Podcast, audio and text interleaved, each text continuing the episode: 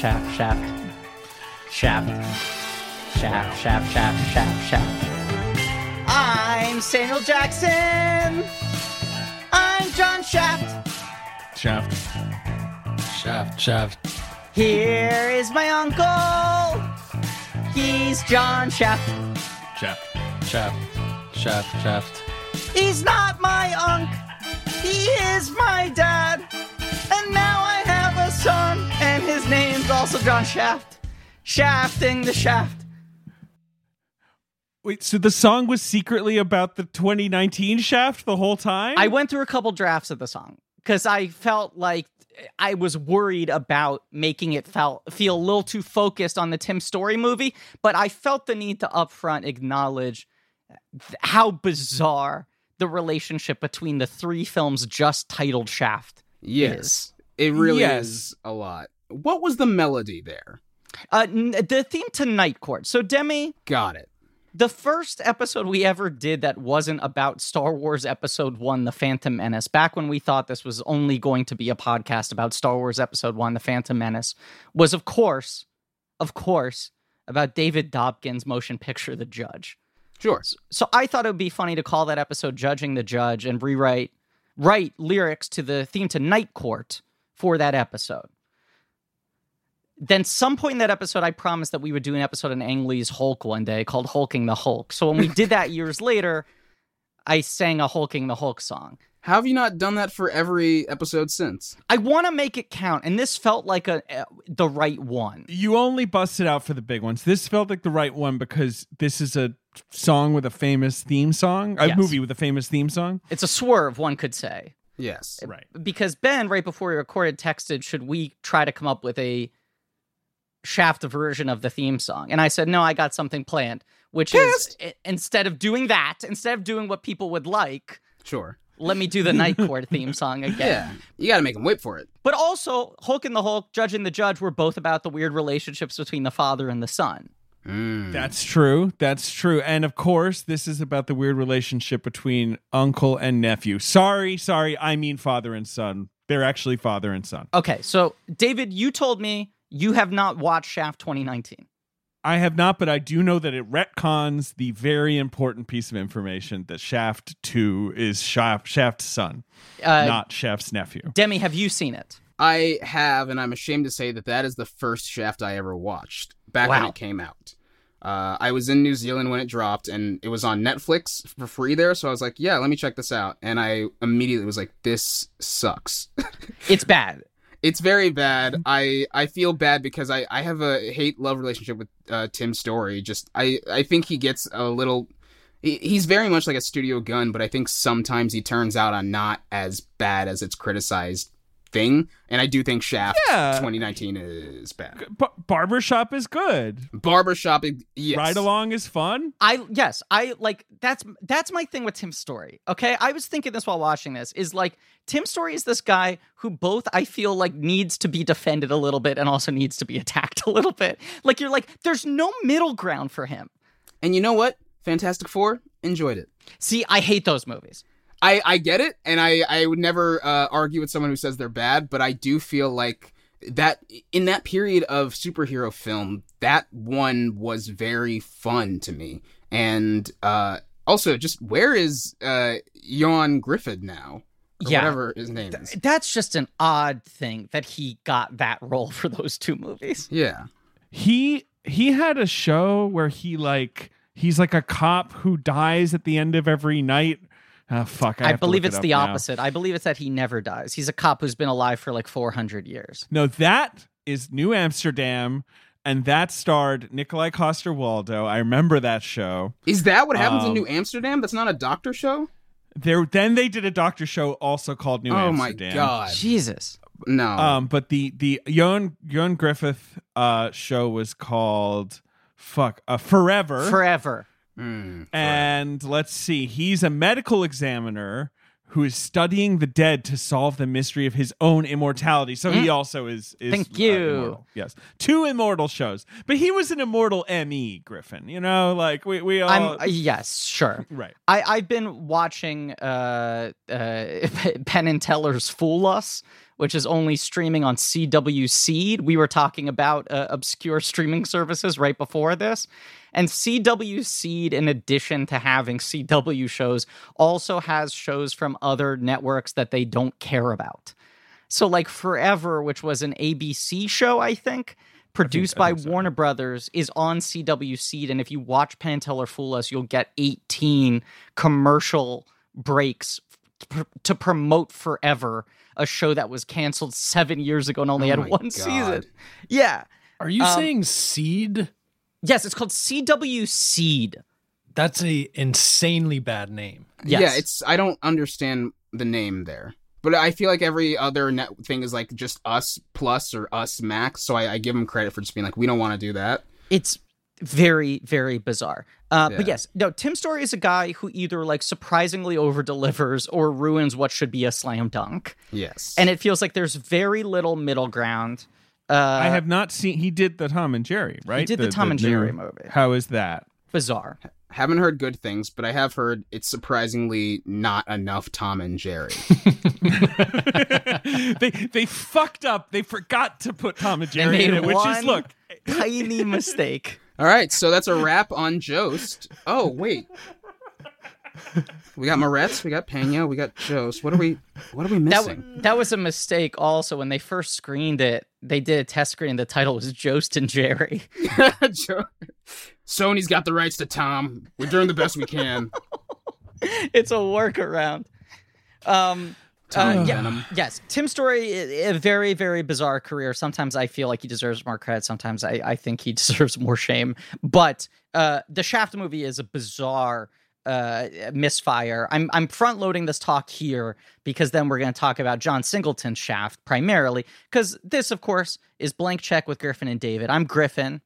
I'm David. And it's a podcast about filmographies, directors who have massive success early on in their careers and are given a series of blank checks to make whatever crazy passion projects they want. And sometimes those checks clear and sometimes they bounce, baby. And this is not a mini series on the films of Tim Story. We're not ready to tell the story yet, the never ending story. No, it's not impossible that we could do a Tim Story miniseries, right? Look, I was doing this recently. I was curious what the current rankings are of highest grossing black directors. Coogler. See, Coogler, you would think so, just because obviously Black Panther is so huge. Yeah, But and he's- Creed. Creed's big. Black Panther is humongous, but he's only done three movies. F. Gary Gray has him beat. F. Gary Gray has the title now. Because he did a he did a Fast and Furious. Oh, he yeah. did a Men in Black. Right. So, like, he did Fate of the Furious. That's a billion in the bank worldwide. Then he gets a Men in Black. He gets straight out of Compton. Like, there's enough Italian Job. There are enough big movies in there, but Fate of the Furious pushed him over. Then I think Coogler's number two and Tim Story's number three. Wow. Tim Story was one for a while. Which is crazy because I think of those uh, directors, he's probably the first one where I think a lot of people will just be like, I don't know who that is or who Right. worked on. Or not the first one, but just like I think you'd have a chance that F. Gary Gray would be like, I know who that is. Sure. I and I like I know what F. Gary Gray looks like. I don't know that I know what Tim Story looks No, like. me neither. I googled him and I'm like, oh look, it's like a guy with glasses. He's bald. You know, sure, Can I say he he looks like John Singleton's dorky younger brother? Sure. He's he's he's bald. They're He's both bald men. and he's got glasses like Singleton, but he just looks very kind of like meek and quiet. Um, but but yes, it's like right. Okay, so he he did Barbershop, which launches a franchise. He does two Think Like a Man movies. He does two Ride Along movies. He does two Fantastic Four movies. he movies. does Taxi. He does Taxi. He does I Hurri- love. Hurricane Season, which does not exist, which was a post Katrina Forest Whitaker inspirational basketball drama that the Weinstein Company pretty much never released. And then Tom and Jerry. Like, that's a pretty fucking weird filmography. Yeah. I'm just looking at. I mean, Hurricane Season starred both Bow Wow and Lil Wayne. Uh, Yeah, it's like Lil Wayne's biggest acting role. Jeez, he's second build. The crazy thing is that all like none of these movies feel like him taking uh like just building up So like he he doesn't feel like he's done a blank check movie yet. These No. all feel like for studio. He's a studio guy. Like the Yeah. biggest blank check he ever got was like that he I don't know did a movie with the Silver Surfer in it or something. Like I I just don't Right. know where where he was like I can't you know I've got to do this. You know I've got to show people how to think like a man too. And this is a perfect bridge. And of course, joining us today to, to help build this bridge is our dear friend, return to the show, Demi Adejuyigbe, Hello. writer for The Amber Ruffin Show, which people should watch on Peacock, is a great show, um, among many other notable credits. Uh, but that's the big difference, right? Is that Tim Story is the ultimate company man, and he'll be like, "Yeah, I wanted to do ride along. I love my buddy Kevin Hart. I'd like to make a movie that makes him a movie star, right?" Right. He'd be like, yeah. I was a Fantastic Four fan growing up. I liked Tom and Jerry cartoons growing up. But none of the shit feels super personal ever. It doesn't feel like he necessarily has a personal statement within him. And uh, uh, even the Shaft remake just kind of feels like a shrug from where it's like, oh, that feels like a fun property to reboot. Yeah, which I also I, I think I partially credit that to uh, Kenya Barris who wrote it as well because I Yeah. feel like a lot of the things he does just feels like there's not really a take here as much as it's just like w- what's a new way to do this prop existing property. Okay, I swear to God, we're going to talk about the fucking John Singleton shaft, Right. which I would argue is very much a passion project. Definitely. Is a bizarre case where you have a filmmaker experienced massive success early on in his career, then experienced a series of underperformers. The bloom had sort of fallen off the rose for him. He did something that's on its face was like, here's a guy trying to rebound commercially with an obvious slam dunk studio movie, but it was actually as much a passion project for him as any of his earlier films. That is true.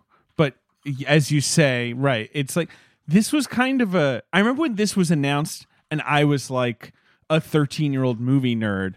I was like, "Oh, Samuel Jackson is like the new Shaft, like brilliant. Like I'm so excited Money in the for bank. that. Like Right, right, right. that's a great idea. You know, like I, it was exciting. People I, honestly, when they announced the fucking new thing with you know three generations of Shaft or whatever, I was like, "Oh, that could be good." And then obviously it was not good, and that that's that happens. But I was excited for that. He's such a slam dunk shaft that it's so clear that they were like we don't have there's no new person that could fill that role. We have to make him also the star of the 2019 one. Even though they're like it's another generation, it's like he's not the focus. The new kid is not the focus. It's like let's bring back middle shaft. Yeah, isn't the new kid? They're all just like, hey, "Get out of here, you twerp!" Like, yeah, they're not. they're just the like new kid kids at all. nowadays. Oh, it's such a I, It's I so bizarre. I could talk forever about why I think it's like a first of all a perversion of a perversion of Shaft. It just feels like uh someone just like three levels like a story you heard from someone who heard a story about Shaft and then they wrote a movie based on that. It's just um, off. I have more thoughts I want to share in that movie. I think we should put a pin in it and come back to it post Singleton talk because there is a lot of context for this middle shaft entry. Um, but I just want to say before we go into this, just because you mentioned it, Demi, and I've been thinking about this a lot recently, okay? Is Kenya Barris one of these guys who is like a pseudonym for a writer's room of 15 people? Like, I know there is literally a Kenya Barris, but is there also like a a a Voltron? Is it a Hans Zimmer scenario? Right. Is there a Hans Zimmer? Is there like a ghost kitchen of Kenya Barris's? Because you look at his career, right? He he is like a TV vet, right? He's writing on all these shows, and uh, you know, like, but but but kind of like you know, okay, he writes for the game. Are we there yet? Girlfriends, Soul Food, the TV show. He created America's Next Top Model, which I always forget Yeah, that's wild. to that me. it was his idea. That is but- wild. but then 2016, okay, from 2016 on, and he's already created and is show running Blackish at this point, and over this time, he also expands to mixedish, grownish, what have you, right? Right. 2016, Barbershop The Next Cut. 2017, Girls Trip. 2019, Shaft. 2020, The Witches. 2021, Coming to America. Announces the showrunner on the cheaper by the dozen Disney Plus reboot with Gabrielle Union and Zach Braff. I also want to point out that he is not the sole writer of any of those movies. He's a shared credits guy for these things. Where they That's bring the him other in thing for for reboots, Right. revivals, things like that. And very often it feels like the other person he shares the credit with is someone who is on the writing staff of one of his shows. And it feels like he comes in, gives the pitch, and it's like the take is the new Shaft is a pussy and his dad's got to teach him how to man up. And they're like, great, $500 million. And then he passes it over to someone on his right I feel staff. like that's exactly what happens. Right? He, he he acts as the showrunner for these movies in that like they have other people doing like writing on it, but then he comes in and Yes. is like, All right, I'll give you notes on this and what if we do this here? And it's like you're just doing punch up on this movie. but yes, absolutely. Yeah. I, I, and we have to talk about Shaft. Um, but I have not yet seen Coming to America. Neither have I. I have seen it. Um, I I've been meaning to watch it. Um, I know that he's only I know that the original writers already also worked on it, like Blaustein and Sheffield or whatever. But but I remember reading an interview with Eddie Murphy because I found out that the premise is that he has like a daughter or a son. A son he has a son, right? He has both. He That's has every reboot. Right, but he has like a son in America. David, the he- premise the premise of the movie is he has only daughters, which means he will not be able to pass his kingdom on. Sure, right. So he wants his daughter to marry some shitty guy, and then they find he had a a bastard love child with Leslie Jones one night when she essentially date raped him. This is the premise of the movie. Right. This is the thing. I I have seen Coming to America mul- many times. It's a movie I like, and I was like, uh, wait, why? How does he have a son? I've seen that movie. He's very kind of chaste and quiet in Coming Yeah. to America. Like, and then I read some interview with Eddie Murphy where he was like, yeah, like we weren't sure how to do a, a sequel. And then someone wrote the script where it's like, oh, but he actually secretly had a one night stand. And that really unlocked the story for us. And I'm like, it did? That unlocked the story? No, that means w- this is the best take we had, and right. That's what Oh. it sounded like to me. It was like, oh, You know- okay. The other thing I saw him say in an interview that unlocked the story for him was he was like, "Well, I was like so chaste and like virginal in that original movie. I didn't know how we could possibly justify that there was some conception that you didn't see." And then he was like, "And then I saw The Irishman." Uh huh. And I was like, the technology is there. We can shoot a new scene. And there is a new scene in coming numeral to America where Oh I my swear to God, God, no. it is maybe the best use of de aging technology I've ever seen. Like the scene is bad, but the technology, they finally cracked it. It's perfect. oh, I wonder if that movie was Eddie Murphy going like, I can play characters again. I can play all sorts of not as much makeup. I can Yeah. just be like de-aged. Oh, like he sees the Irishman and he's like, oh, I can do that instead of Yeah. sit in a chair for Norbit six two. hours. Let's Right. go. Hey, I would watch it. I will say he he does the deep makeup again. Like he does go for it. He Yeah. he plays the the old Jew at the barber shop. He plays the the sexual The hot chocolate sexual guy. chocolate, right. right, right. Like uh yeah, I don't know. That movie is Anyway. interesting. Is the better version of what the 2019 Shaft is trying to do, but has similar weird Kenya Barris let me reboot your property Hmm. uh, with millennials uh, uh, fingerprints on it. But Shaft is, I just think this is an important stat that does not get discussed that much. Shaft is obviously it's Ernest Tidyman, right? Uh, writes a book, Shaft, Mm-hmm. about a sort of street level man of the people private detective. Yeah, Ernest Tidyman, like I, you know, he's like he wrote the French Connection. Obviously, he's like a, a gritty crime novelist. He was like a crime Yeah. reporter. He knows how this shit works. He gets hired to do French Connection off of the Shaft book. And then he sort of Really? becomes like a little empire in and of himself. He starts producing the movies more. He becomes sort of like a developer of these things and combining sort of true life with fictionalization. But a key detail Shaft in the book is white. In the first Shaft book, Shaft is white. Really? really. He goes on, Wait. yes, he goes on to write many more Shaft books in the wake of the films, and then Shaft becomes definitively as a character the New York City African American private detective. That is fascinating. But at the very least, Shaft's ethnicity is not defined in the original book. And I know for a fact that when they first optioned the book to make into a film, it was not intended to be a black character. That's so crazy because it feels it's like so down to the DNA that like Shaft is black that it feels like the story it, it couldn't happen with a white character. So I'm just like, what did they change? that's what I why I bring this up because Yeah. you you look at the original Shaft and you're just sort of like well, what movie is there if this guy is white?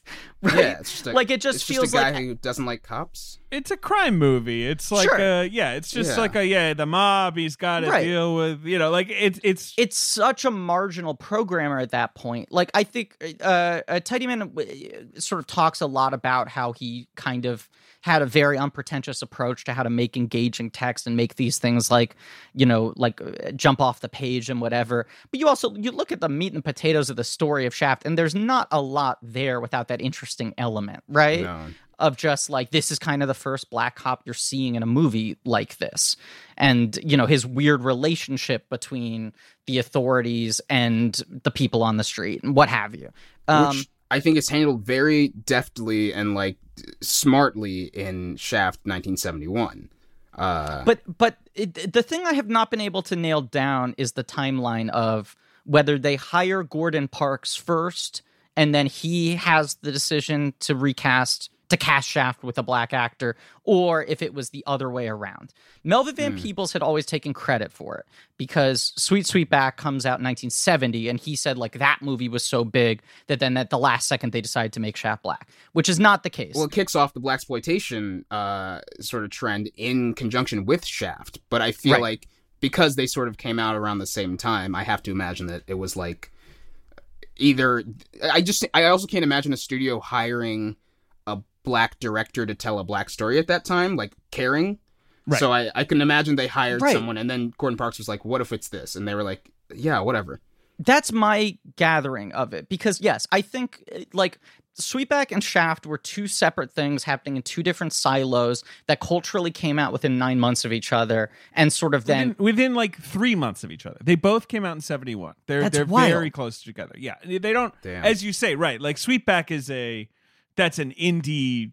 That's the indiest of indies. Obviously, he's you know selling his bodily fluid. It's not that's Robert Rodriguez, but you know it's like that kind of a situation. where Shaft is a studio movie. It's it's uh, MGM, right? yeah and it's the movie that kind of saved mgm one of many films over many decades that saved mgm when they were on the brink of like bankruptcy um uh it, it was like a real revitalization but like you know shaft is very much a programmer right? It's like it fits into this model of this kind of like private dick movie but with this electric performance with uh, uh gordon parks giving it this sort of like new york city electricity and obviously the the score. It's so good. right and then like sweet sweetback is like a primal scream. Like it's barely a narrative film. It is Right. so much more experimental than i think most people realize and it is just sort of like a chaotic story about like a force of nature and then i feel like those two things combine to get these sort of like outlaw vigilante black exploitation movies that like then becomes the model with like Fred Williamson movies and Pam Grier films and all these things that pretty much start the year after this, like the real capitalization. Shaft, Shaft is not that lurid. Like obviously the song is incredible. I mean, Shaft rules. It's the best. I've seen it so many times. I just like it as a New York movie. It's a great New York movie. I like, you know, him walking around. He's so hot. He's just like insanely hot.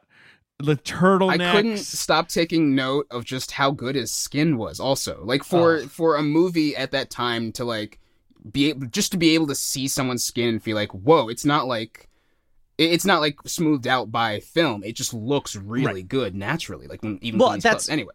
It's it's a good point, Demi, where like you know this is a thing that uh, uh, people far more knowledgeable than me have discussed at length, and you should uh, do uh, supplemental research into what I'm about to say.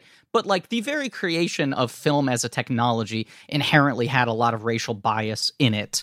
Totally. and was was sort of chemically developed around white skin tones and notoriously black skin tones were really really hard to capture for a very long period of time and that is a thing that is very striking in the original shaft movie is you have gordon parks who was this like kind of polymath genius master of all trades but notably was like a very very famous photographer and you really feel like this is a movie where someone actually knows how to capture the African American complexion on camera, especially when you're dealing with like New York City kind of verite style night shooting. It's pretty striking. Well, with that knowledge, maybe it uh, maybe it is possible they were like, we want to do this with a, a black lead. We need someone who can shoot black people well, and they were like, well, let's get this photographer who's famously doing it well. But again, don't know. I, I think he I think uh, Parks is the one who wanted to cast Roundtree. I I I now wish I had sort of looked more into but we're look we're going to talk about the Singleton Shaft up right yeah, Right. yeah, I, yeah. I was trying to get definitive answers in the timeline here, and I couldn't. It's weirdly hard to pin down. The reason I unlocked all of this and knew all of this, and this is a humble brag, but uh, uh, Michael Murphy, the great character actor Michael Murphy, uh, Yeah. who is a regular of Robert Altman movies, uh, in Brewster McCloud, which comes out in 1970, plays uh, Detective Frank Shaft his character is like a Bullitt parody, but he's a guy who wears turtlenecks and the double shoulder holsters and is known for being super smooth and super slick. And it's funny because it's like the year before Shaft, and other than being white, he has a lot of the similar characteristics of Shaft as a character.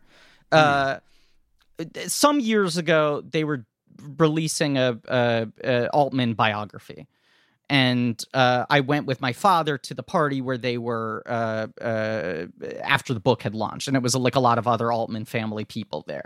And I went up to Michael Murphy because I'm such a big fan of Brewster McCloud, and was just like, I'm just a big fan. To end up talking to him for a while, and I was like, you know, no one ever calls out the fact that you were the original Shaft, which I said kind of half jokingly, and he said, "How did you know that?"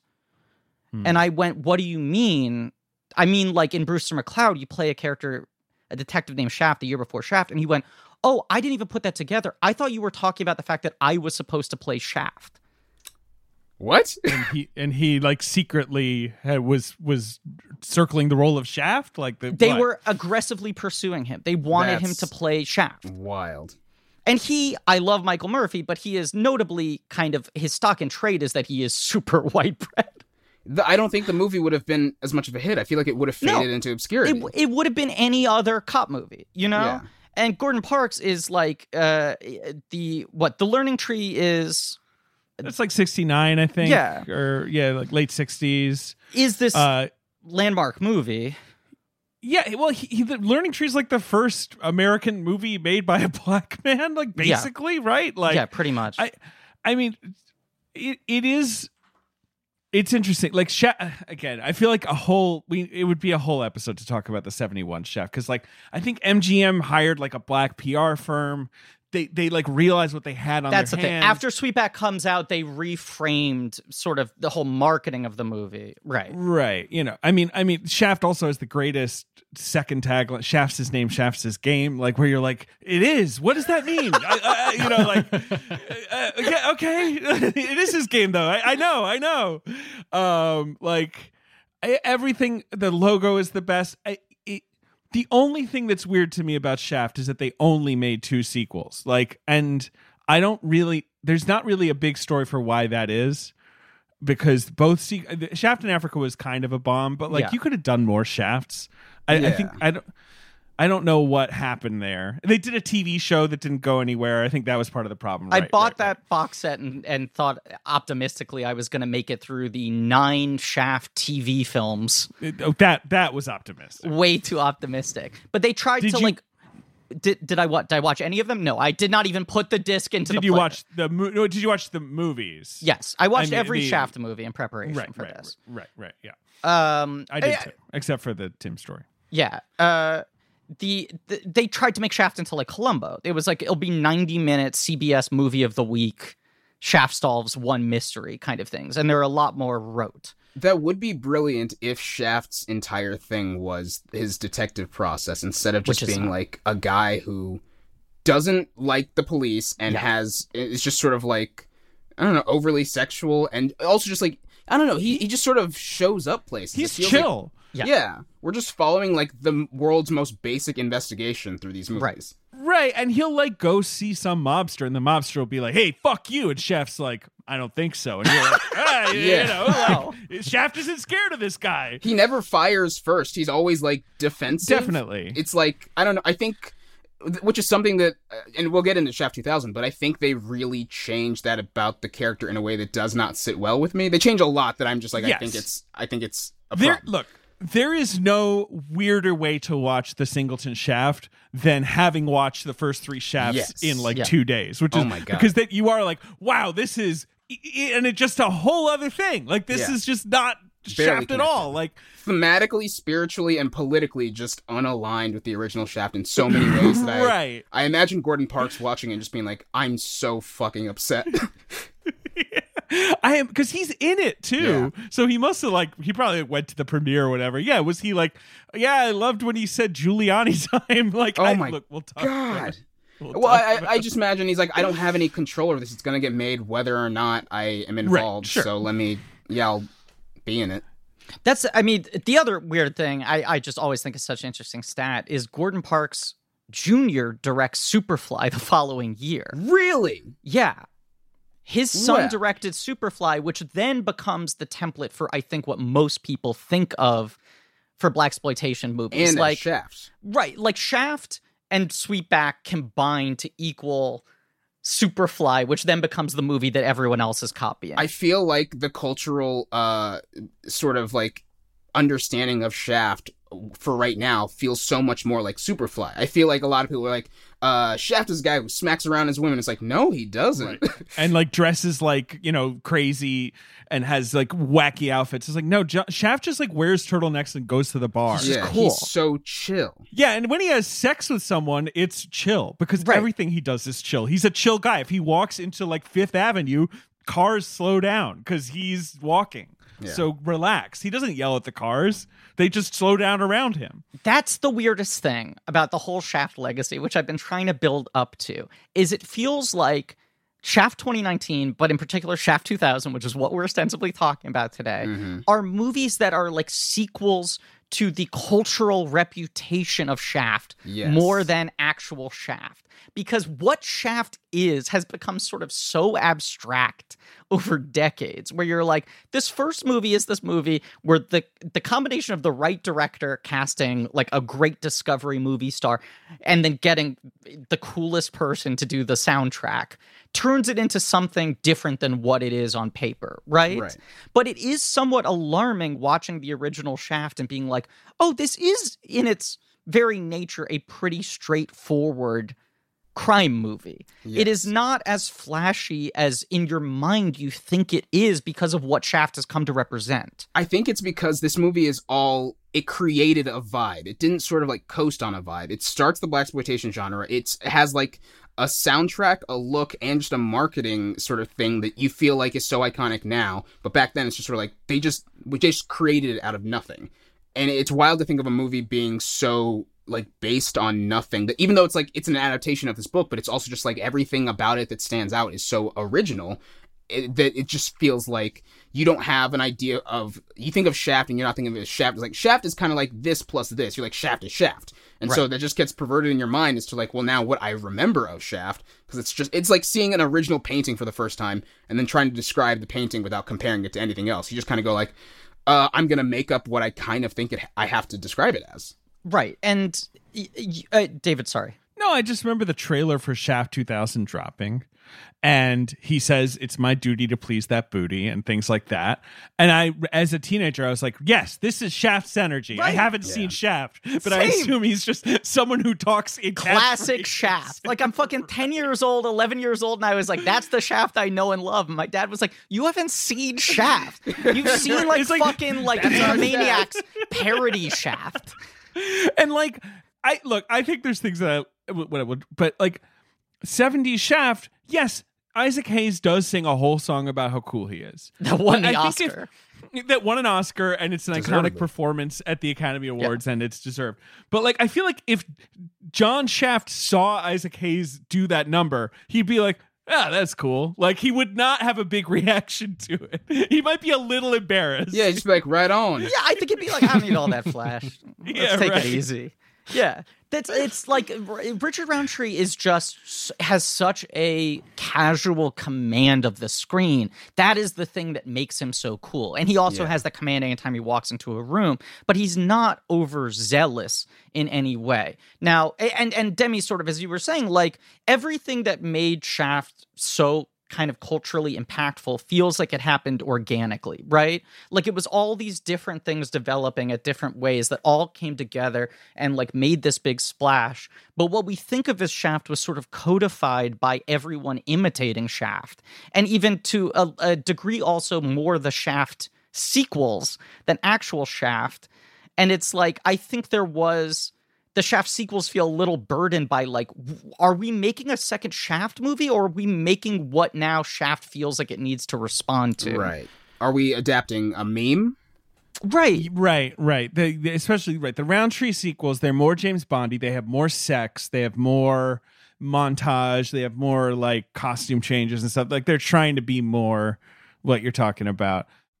The round look. The, let's talk about John Singleton's Shaft. Okay, we got so We let's thi- you know. this is this is the line I'm drawing. So Singleton, I was reading a lot of articles from when this movie was getting announced, when it was being developed, when it was coming out. There was like so much press hullabaloo around this movie. I think because uh, uh, Singleton was seen as sort of like the golden child who had sort of lost his way. Is this his chance to like reclaim the culture? And this is really like Samuel Jackson's first time being the lead of a big studio movie after being like such a fucking dependable player for the 90s, right? Yeah. Like just essentially owning the 90s. he like when he's a lead before then it's like the negotiator or sphere or the long kiss goodnight or he you know he's a dual lead with someone else like Yeah.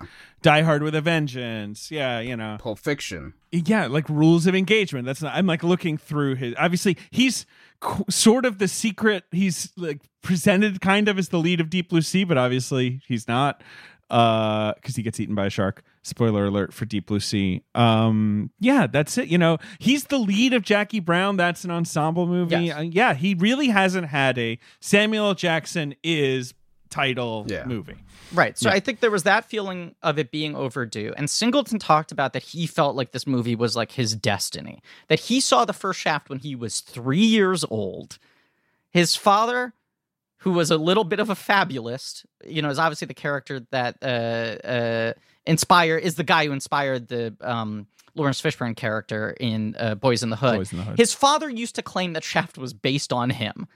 And he was like, You were a detective? And he was like, No, but I lived in New York City and I walked around cool. I think someone must have seen me. That tracks. hard to dispute Yeah. Ernest Tidyman's like at his desk, like hammering on a typewriter. He sees him walking around. He's like, "Oh, that guy's walking pretty cool." I'm gonna make him white in this book, though. I, I'm going to make the second book be called "Shaft Among the Jews," which is truly the That's title of the second. Shaft book. Why did they adapt that? Uh, adapt that one? they're gonna, they're, no, they're gonna, they're, They're, gonna, work get to on it. that. They're I, gonna I get would. it. I would love for Kenya Barris to be in charge of that one. Yeah. Yeah. That that would be He's like, "All right, um but but yes so uh uh singleton was always like i love shaft shaft was like james bond for me right? That's the thing. That's the key to this movie i think is that you have someone who has a very young child imprints upon this character and is like this is our superhero and to some degree the film we end up seeing decades later is him making his like little boy fan fiction Oof. of shaft right Here's Yeah. the other thing, though, that I feel Yeah. like has to be. This is it is not much mentioned, but Singleton's other passion project, he gets attached to Shaft in '96, is a Luke Cage movie, and this is kind of a Luke Cage movie. yes like, that's the other thing you That know, like kind of makes the like super guy in Harlem busting things up. Like Right. it's, and I feel like he's just sort of got that. To, he just wants to make kind of like this like larger than life movie. he wants to make his black superhero movie and like he for a period of time was trying to do black panther he wanted to do it with wesley snipes i need to find the interview where wesley snipes talks about it it sounds terrible like wesley snipes was like i love john singleton but that was a really really fucking bad pitch I have. I'll. I'll give you. Let me tell you what Wesley Snipes Yeah. said the pitch was. Yeah. He was like, I pitch classic Black Panther, uh, secret world in Africa, technically advanced society, yada yada yada. And John is like, no. No, I wanted to have the spirit of the Black Panther, and he's going to get his son to join the Black Panthers, and they have like political strife, and I want to like ha- make it be all about the civil rights movement. And Wesley Snipes was like, "Have you read the comic? I don't think any of that's in there. Like, I think you're just talking about a different movie. Like, Yeah. that's that's the most he described it as, basically." thank god i love john but i'm so glad we didn't go down that road uh the, the line here that's incredible is he and his son have a problem and they have some strife because he's trying to be politically correct and his son wants to be a knucklehead Oh, Ha- hate so when that happens. that pitch is basically uh, Shaft 2019. Yes. it is. Yes. Oh, yeah. no. That's what's fascinating about it. Uh, b- but but uh, yes, Luke Cage was a much better fit for him. He wanted to do it for a long time, even through like the mid 2000s, post X Men and Spider Man. Mm-hmm. He for a long time was saying that he was going to do it with Tyrese because Tyrese became his guy. Um, but it never materialized. This feels like absolutely correct. The culmination of those two desires, right? To make the movie that he imagined in his head as a little boy, reading uh, Luke Cage comics, watching Shaft movies. Uh, he wants to do it with Don Cheadle. That's his big thing. When he signs on to Hmm. do the project, he's talking the trades. I love Don Cheadle. I think he's the next big movie star. And his rep at this time is uh, Traffic, or is or no Pre-Traffic. the same year. Okay, Traffic's the same year. I mean, his so rep- who is Don Cheadle to the world at this point? That he's like, I love this guy. he's like a great Devil in the character blue actor. dress. Right. Okay. Right. Yeah. Out of Right. sight. You know, like he's he's he's coming along. He's in Rosewood, obviously. Right, that's the thing. He's like he's in Boogie Nights. Like good directors have recognized that he's an amazing character actor. Devil in the Blue Dress was the thing where people thought he was going to get an Oscar nomination. He didn't.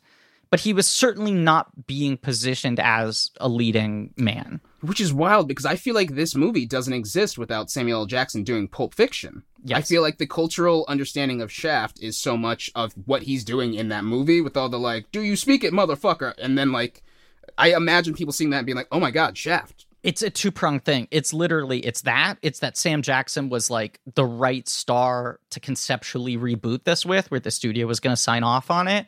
And two, Jackie Brown. Weirdly, I was just Right. reading all these interviews where they talked about the fact that he had wanted to do it, that no one had any interest. He was never actively developing it, but he always was like, I would love to do a modern Shaft.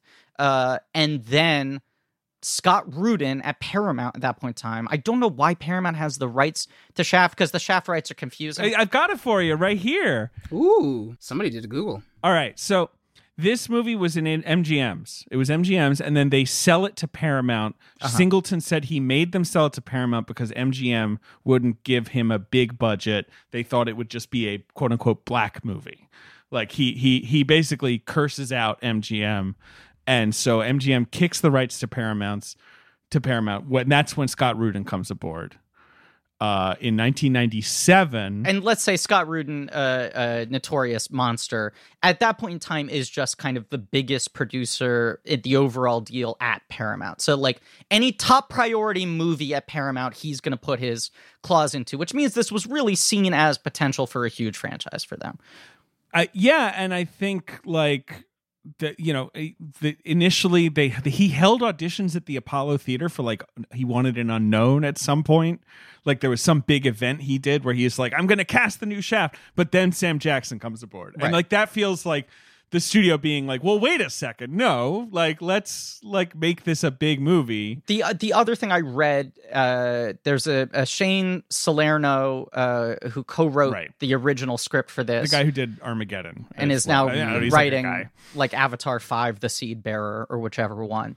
Um, yeah. But he wrote a, a long, excuse me, eulogy for Singleton when he passed away a couple of years ago. He said that at one point Singleton was really into the idea of it being Will Smith and Lauryn Hill. Right. He definitely wanted Lauryn Hill to play Shaft's like sister.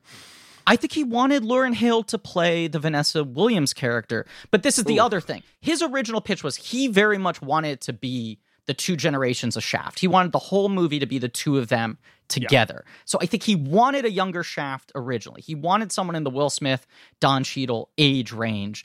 And Rudin and Paramount were like, we don't want the fucking old guy Shaft. Make that a cameo. You can sprinkle him in there a little bit. Let's make this a vehicle for someone to be a fucking movie star. And Sam Jackson obviously has just had this dominant 90s. Um, but the other thing is that, like, even though Jackie Brown underperformed, it sort of launched a uh, a blaxploitation sort of like uh, reclamation project, especially with like Pam Grier being put back in movies again. Yeah. Um, and just the vibe, even though that movie is not ostensibly a blaxploitation pastiche fully, that then they were like, oh, you could do like Shaft, but make it like Jackie Brown. Well, if you're gonna do that, just get get the Tarantino guy. get Sam Jackson.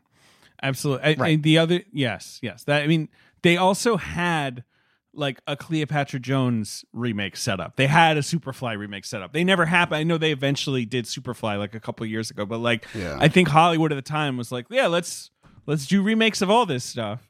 and also the you know the 90s were obviously uh, things run on this 20 year cycle the 90s were when there was this big 70s nostalgia wave and you get things like the brady bunch movie and you start getting like 70s tv show adaptations and all that sort of shit Which is so strange because it's them trying to capitalize on the success of these things that were all based so much on vibe and then being Yes. like, well, let's get rid of the vibe. Right. It just, it just, I don't know. They sort of like make a new metal shaft, and I'm just like, I don't know what people are supposed to think of this. I mean, there's there's a really irascible Singleton piece. I need to figure out which one it is. I have it somewhere in my tabs here, but where he's talking about like all the rumors that had spread around the movie at this point, and the fact that they only let him, like the fact this movie is only getting greenlit because of the Tarantino like buzz, and he was mm. like.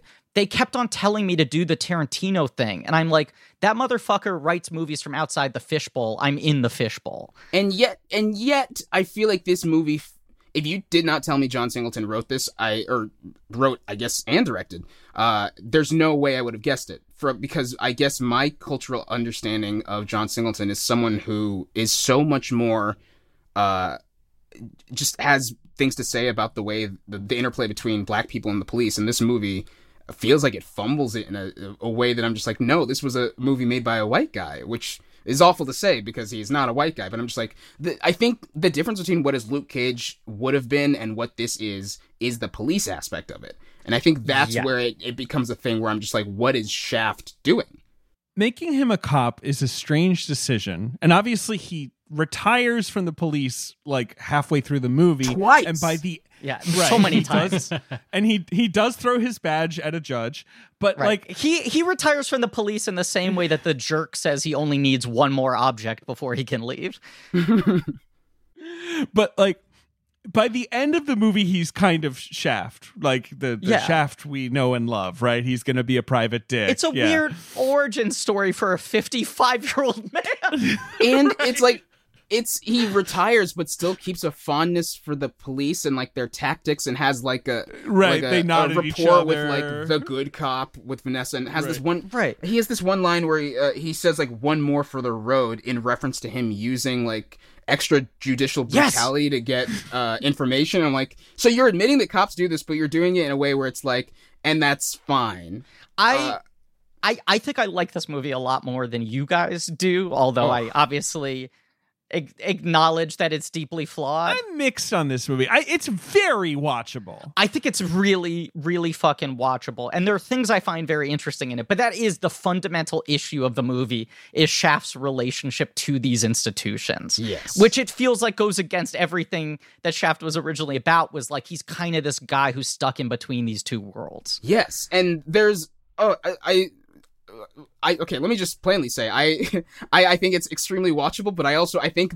the like themes and whatnot in this movie do make it like my first response upon finishing it was I think this movie is evil, mm. but like mostly because like in the original Shaft there is a, an entire scene about how Shaft would rather work with drug dealers than with the police because they are both treated in the same way, and he's like no I am not he's like I like he has like a sort of uh, rapport with a guy on the police force, but he's like I do not help you, I do not work with you.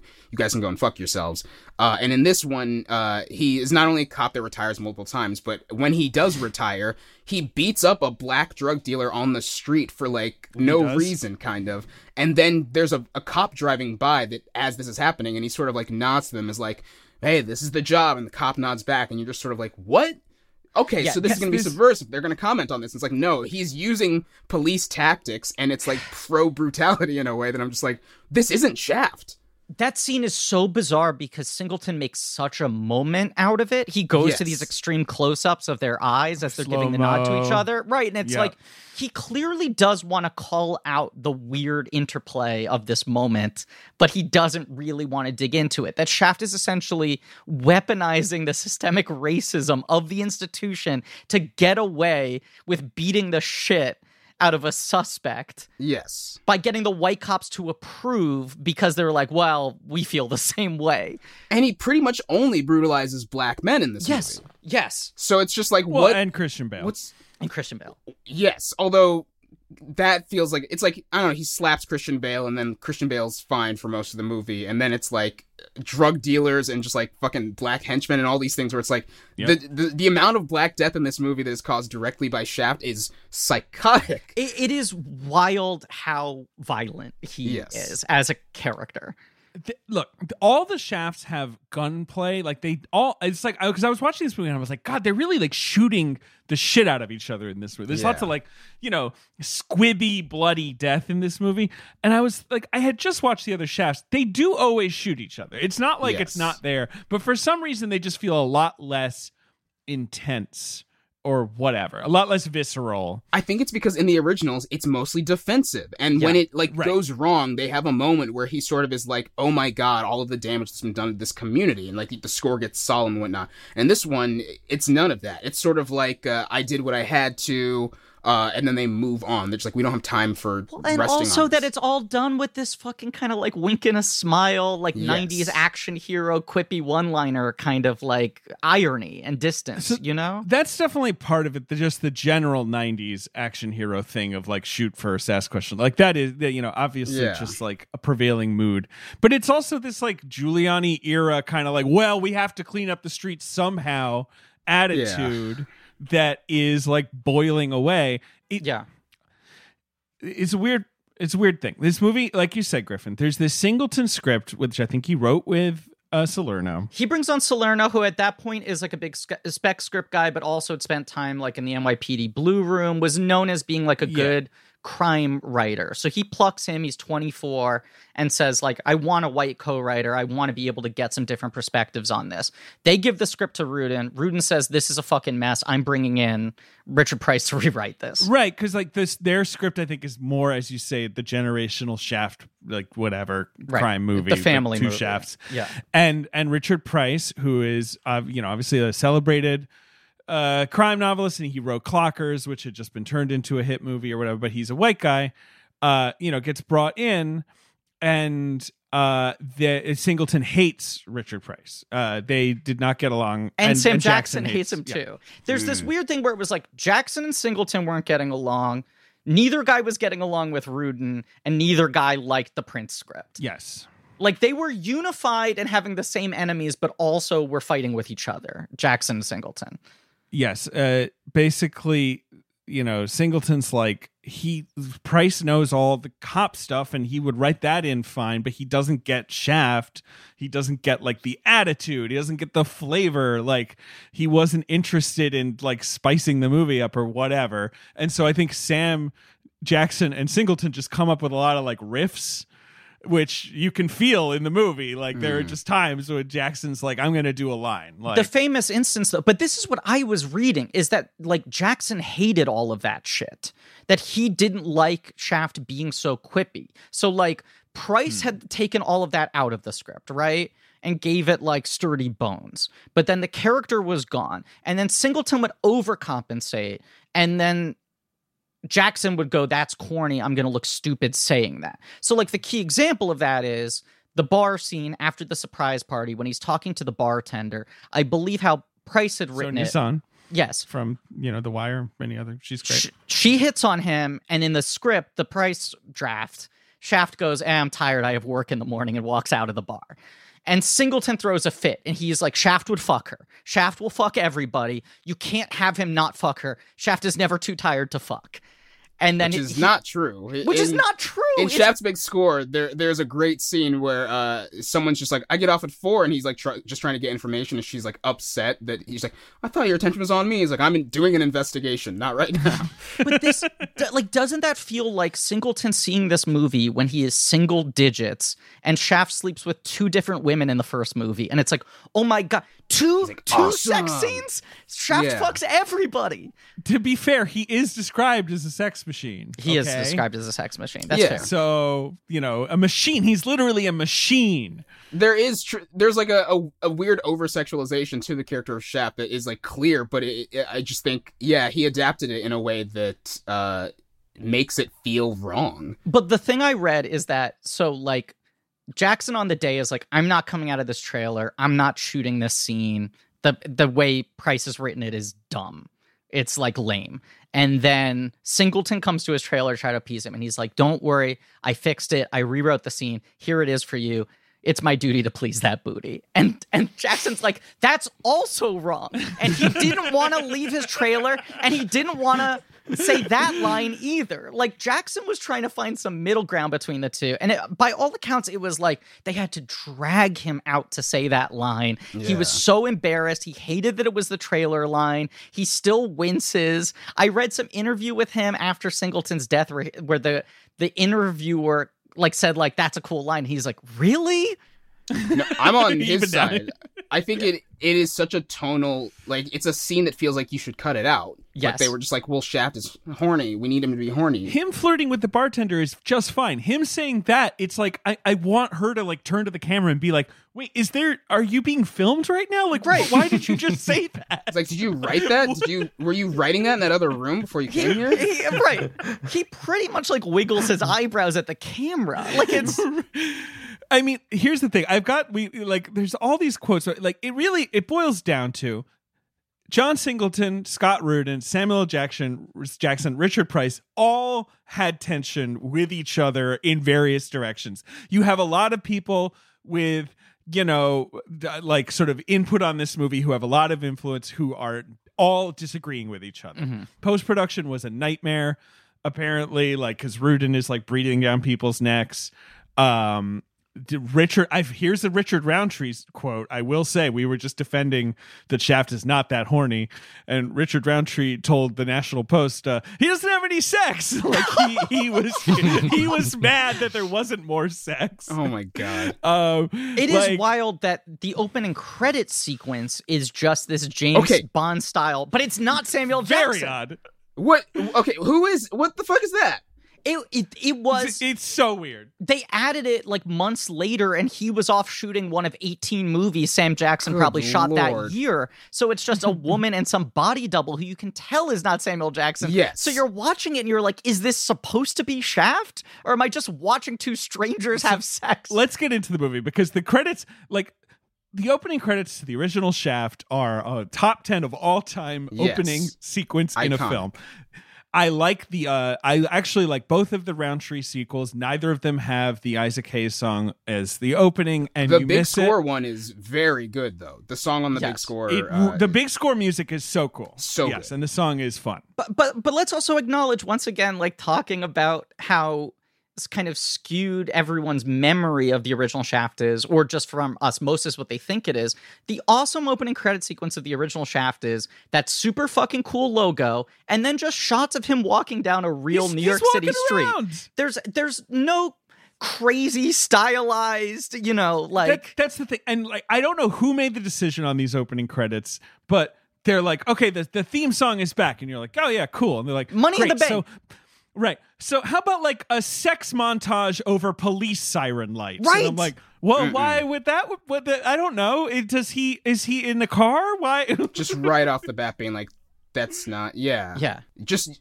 It feels like that was added because of the whole like this. There's not enough sex in this thing Yes. in this movie, but it it is it immediately sets a tone of like, okay, this is gonna be a sexy movie, and then yeah, the first scene, you're like, what the fuck? Why would you do these back to back? And then right the fir- and then the first scene is this sequence that is kind of a fun, you know, opening to a mystery, you know, to a cop movie, right? Like Right. it's like okay, there's been this assault. Mekhi Phifer is is lying there dead. Christian Bale, like what happened here? Toni Collette is the waitress. Like By the way, my first thought was, did he literally call Mekhi Phifer and ask him to show up and just lie on the street? Like before they cut to the flashback, I was like, Right. that's a big That- favor to cash in. I was like, oh, he must have not been anyone at this point, but no, but he he's uh, he would been in Clockers. He'd been in Yeah. like Soul Food. He'd been in uh what's it called? He's in I Still Know What You Did Last Summer. Yes. Mm. right. He's in the second one.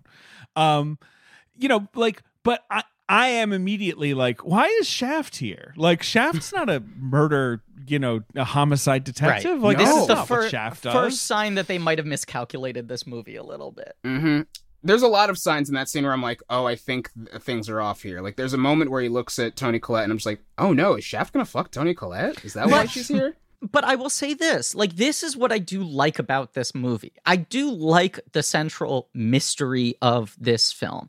And especially, Right. it- like, in relation to watching the other Shaft movies and a lot of movies of this ilk, you know, even in all three eras we're talking about here, right? Like, the, the 2010s, the 2000s, the 70s, where it's like the kind of overcomplicated web of figuring out how to follow the chain and who's actually at the top and what's the thing they're actually trying to do.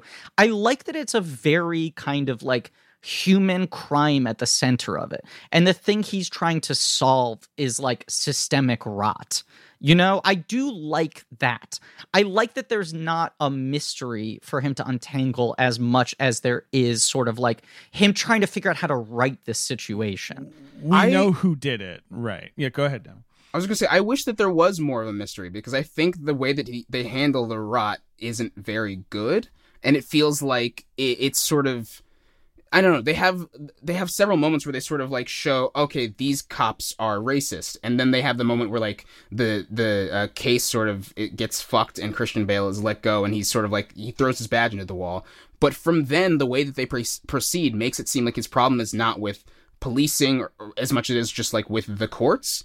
And by the end of it, you feel like even though he's still not a cop, he's like very much in support of what the cops do. And it's just sort of it, it's very few bad apples, and it doesn't sort of get to the heart of the idea of police handling of racism or why. He, like I think just him leaving uh, the police system is more about him just leaving the justice system. And I if, if there was a way that he could still be a cop and not have to go to court, he would, which is his way of just being like, I, I would love to just kill the bad guys. And I'm like, that's not Shaft. That's not what you're doing. No, this this weird sort of like vigilante aspect to him. it- when when he has the badge, it all just starts feeling really uncomfortable in terms of abuse of power, you know? Yeah. And like David, you were pointing out just how much gun shit there is in the original Shaft movies too. It's like it's not like these are recent issues, right? It's not like these are things that just have sprung up overnight, but uh, you know, especially at the time we're recording these these things are being discussed a lot on a daily basis. As more and more of the country gets vaccinated, suddenly there are once again mass shootings every single day. And we just, uh, you know, the the Derek Chauvin trial, like just, uh, you know, he he was found guilty just last week. Uh, I do also just find the more I'm thinking about these things, the older I get, I have very much hit a point where I just am getting more and more uncomfortable with this kind of like, just kind of extreme gun violence and extreme let the cops do whatever the fuck they want sort of Yeah. movie making. Even, especially when it's framed as like, oh, but he's cool. Yes, framing uh this guy as a cool cop who's real. The reason he stops becoming a cop is not because he disagrees with the police system as much as it is just like he's upset that the courts uh presided on this case wrong. Because then I'm like, well, then that's not you being. That's still sort of an abuse of power of you being like, I like the justice system only insofar as I can use it. So like when I can go out to the streets Right. and beat up a guy and say shit like lawyers are for punetas or like abusing his power to punish criminals as he sees fit. I'm like, then you aren't like you're you like that's the thing that I'm like, okay, you're dig kind into of the that. problem. Yeah. Yes. Or or you're parallel to the issues. I also feel like you're right that it's weird that the ire of this movie is like, well, this kid's so rich and his dad's so well connected that they're going to be able to hire good lawyers and get him off. And also the like, well, they're bad apples everywhere. But almost every cop he deals with is a bad apple. He is also a bad apple. Yes, he's also a bad apple, and he doesn't really recognize the rot of the system itself. He's like, well, No. so many individual bad actors here.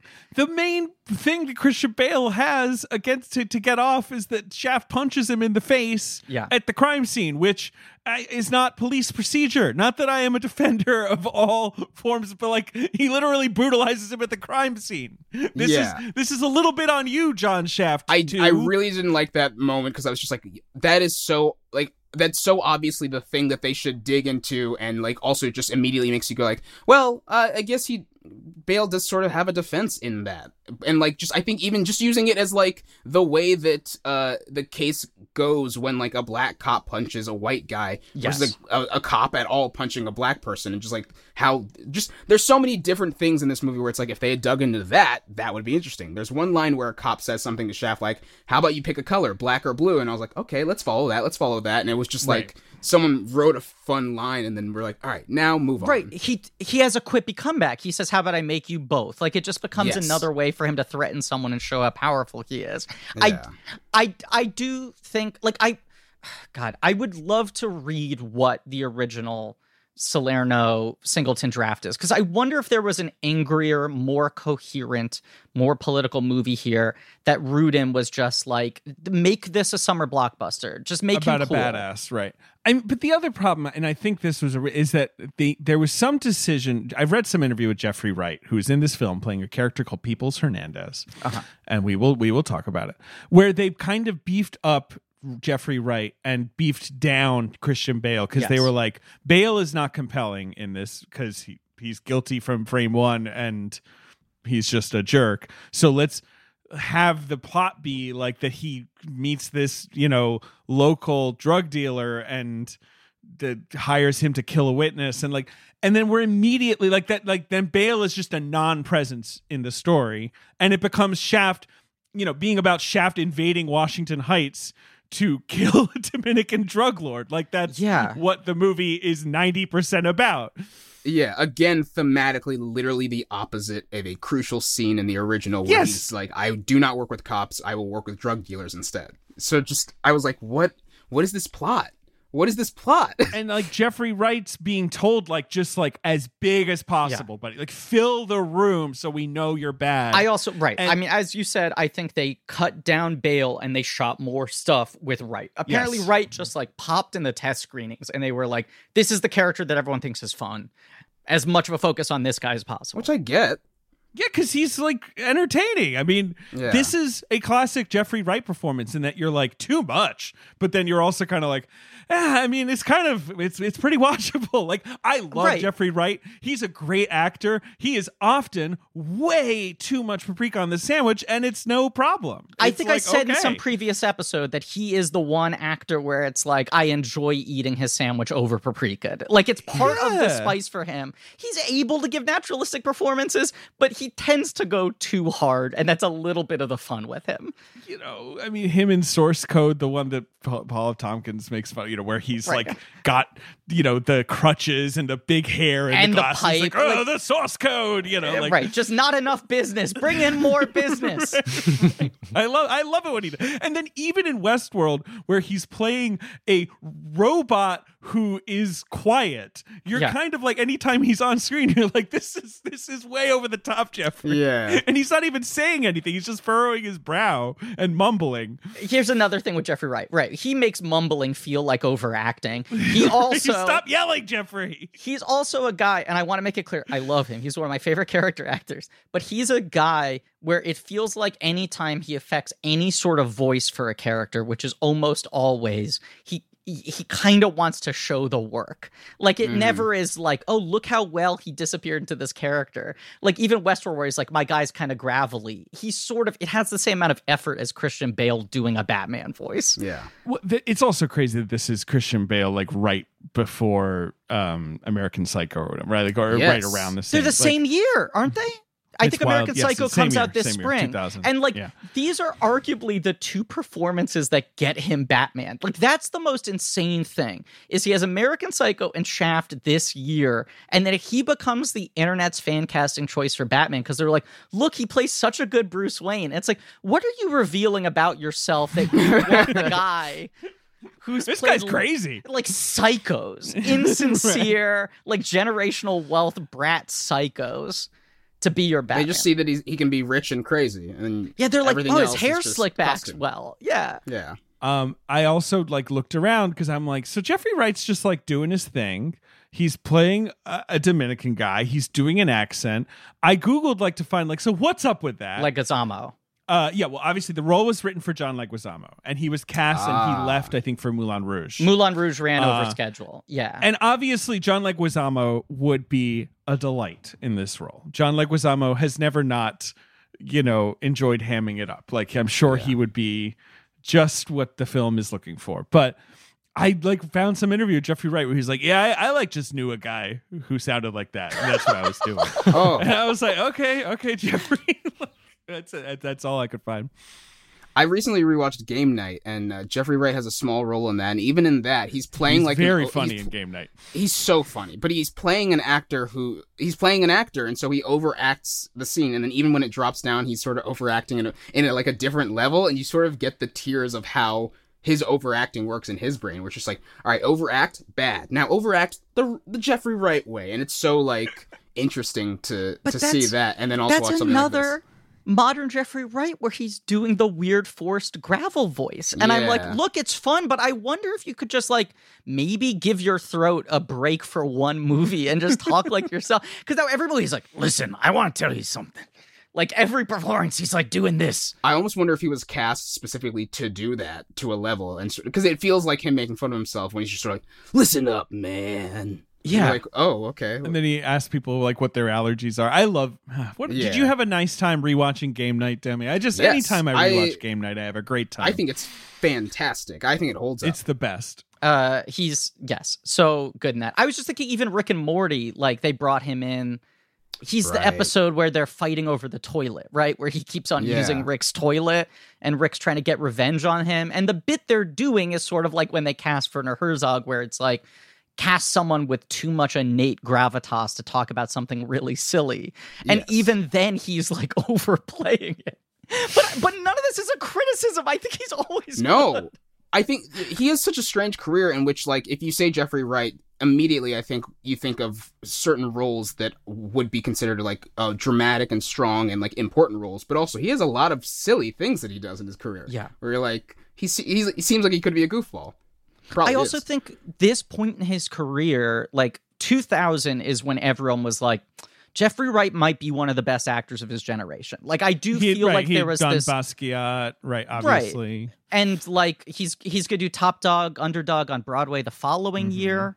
Like he's just sort of getting talked about as like this might be like a real, real major guy, and then he didn't have that exact career that I think people were anticipating for him. Yeah. I wonder. I mean, with things like that, I always wonder how much of it is them wanting to specifically be a, a certain kind of actor. Because I feel like there are a lot of actors where people are like they're gonna blow up, and then it just feels like they really just want to do certain types of acting or like do character things or do things where it doesn't feel like they have to like carry a movie based on being someone who's so adjacent to themselves.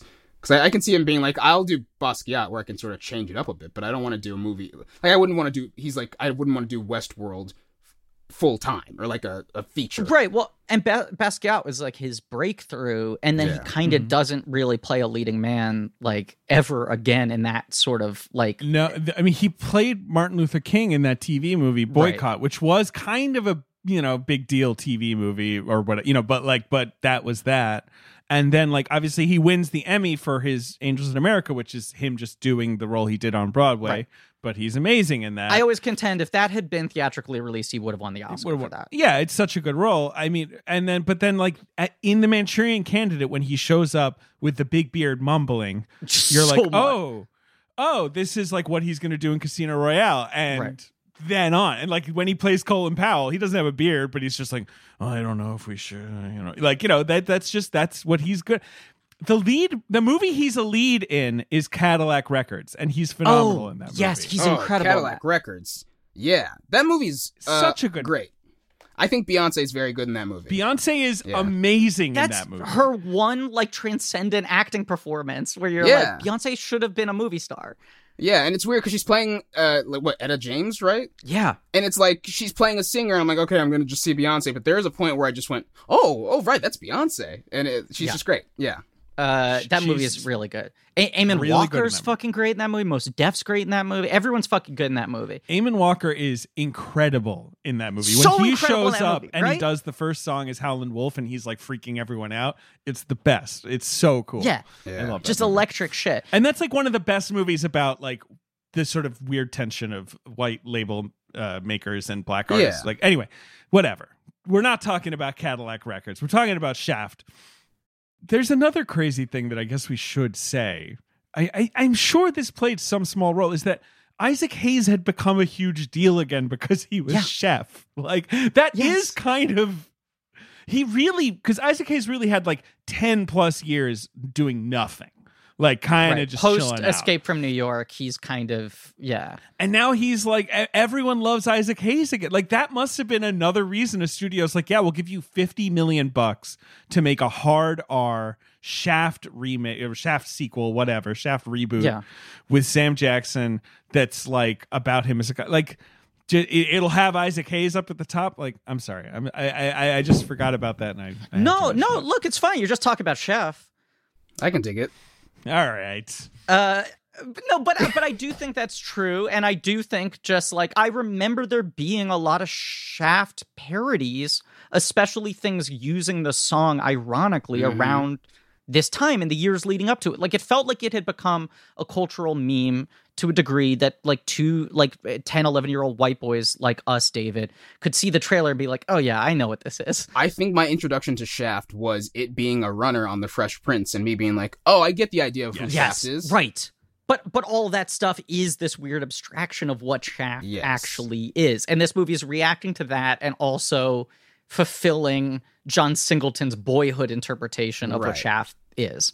Um but yes, I do think this I I I understand what you're saying, Demi, that you wish there was more of a central mystery for him to solve. I guess what I want this movie to be in its best form is him figuring out how to navigate this fucked system without just barging into people's apartments and shooting them. Right. Like. I do like that the movie kind of just lays all its cards out in this opening scene, right? You have this thing where you're like starting like deep in media res. Here's a guy lying on the ground. He walks in. Here's a bartender with blood. Here's this clear asshole who's guilty, right? Yeah. And then you get these flashbacks. Like I do think the pacing of this is interesting. The structure of this opening is interesting with him casing it and then how quickly he cannot control himself, punches Bale, like gets himself on thin ice. There's something interesting of the setup to me of just like the whole thing's laid out cleanly and now he needs to figure out how to make sure justice is served.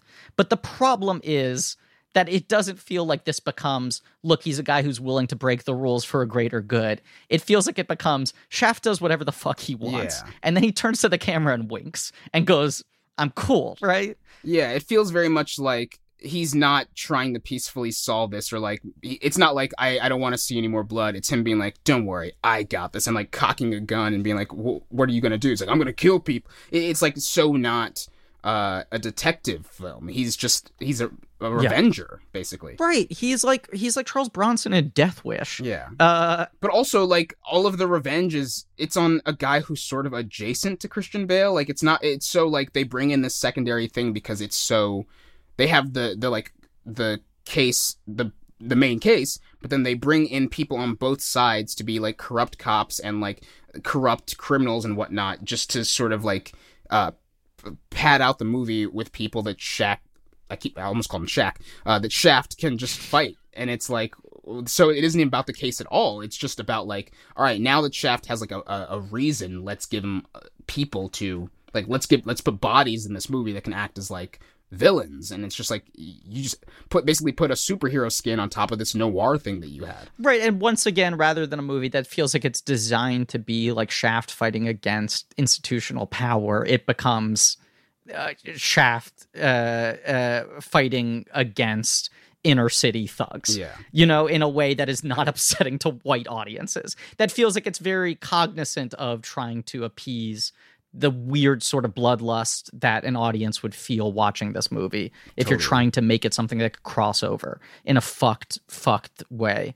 Um it, it's I, I don't know. It's even like the vanessa williams character is bizarre to me because th- this is her period where she's actually like a movie star right? Like vanessa williams someone who had just been very famous for a long time is miss america then is like stripped of her title because of scandal of her f- nude photos being sold to penthouse and published then she has this like second wave as like a pretty successful musician and then like 1997 she does soul food She you did know first. She uh, does Eraser. does eraser Don't forget Eraser. Right. So she does like Eraser 96, Soul Food 97. Like suddenly it's like, oh, wait, is Vanessa Williams a movie star now? Yeah, she's in Hoodlum, uh, which the the Bill Duke movie. She's in, um, well, she plays the Queen of Trash in The Adventures of Elmo in Grouchland. So Great performance. Actually, actually great performance. Good Put some respect on that Uh. I like Yeah. that movie.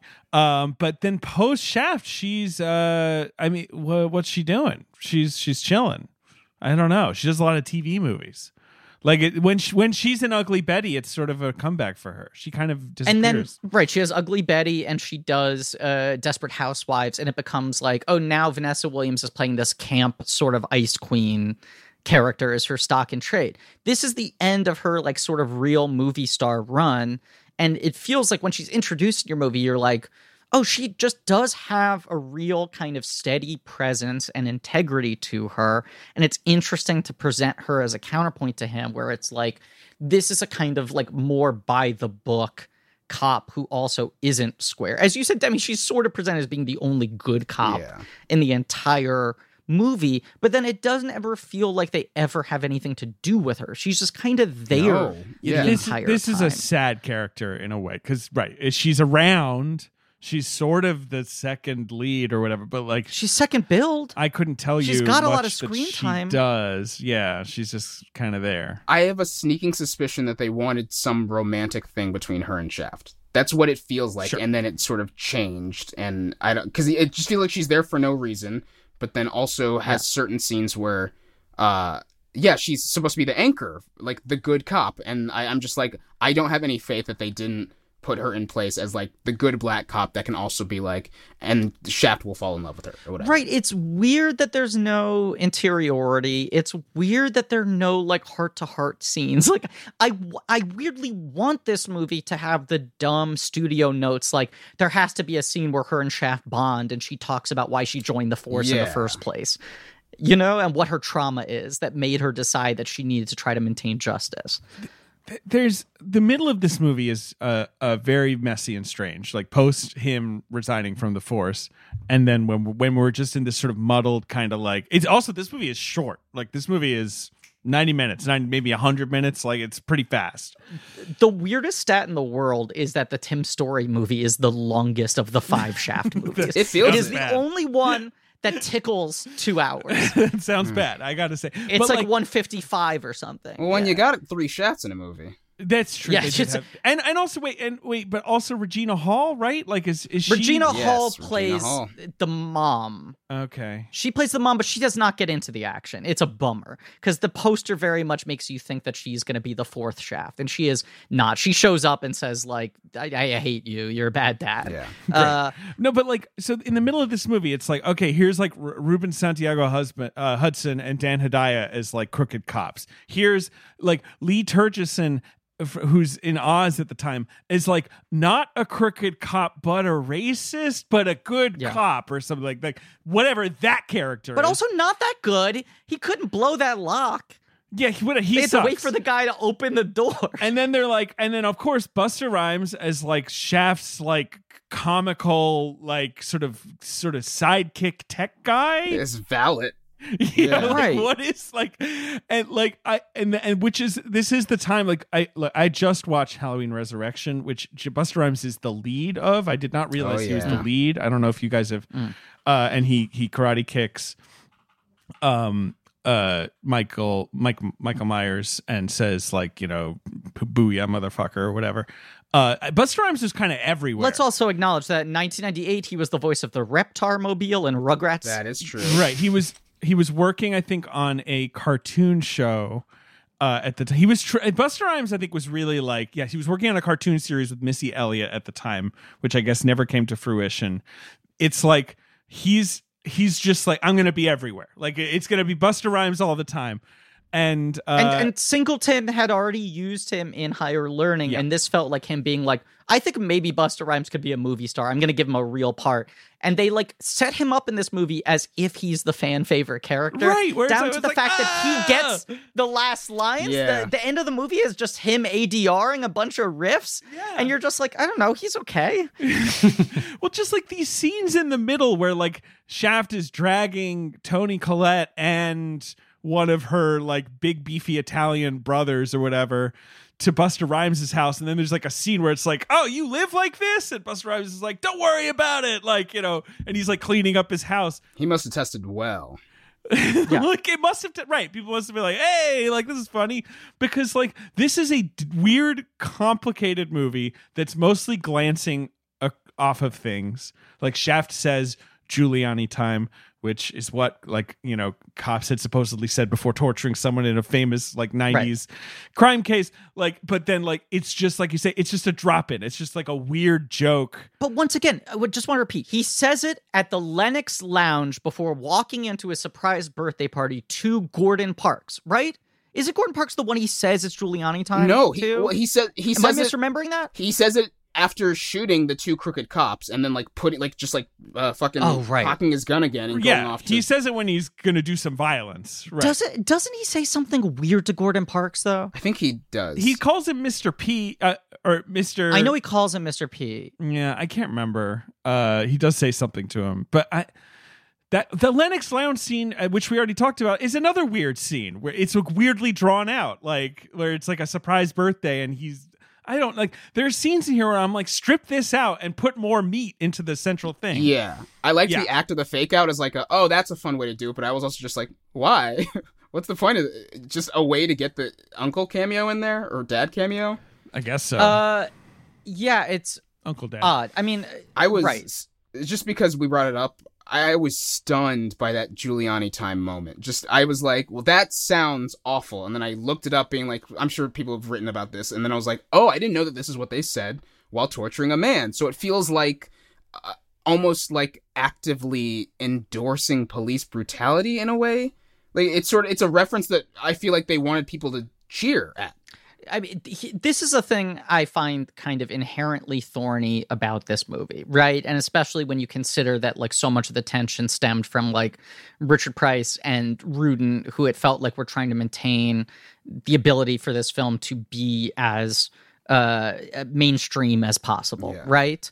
Because it's like you are making a fifty million dollar ostensible franchise movie that's going to be released in the middle of the summer, right? Like this is a July release. This was June. set up to June. June, June, June 16th. June. I remembered it being July. I, I guess I was applying sort of uh, Sully goggles onto thinking they should have done in July. Thank you. But um, but it feels like you know one of the many many things that have uh, come out in all of the uh, uh, Justice League uh, brouhaha, right?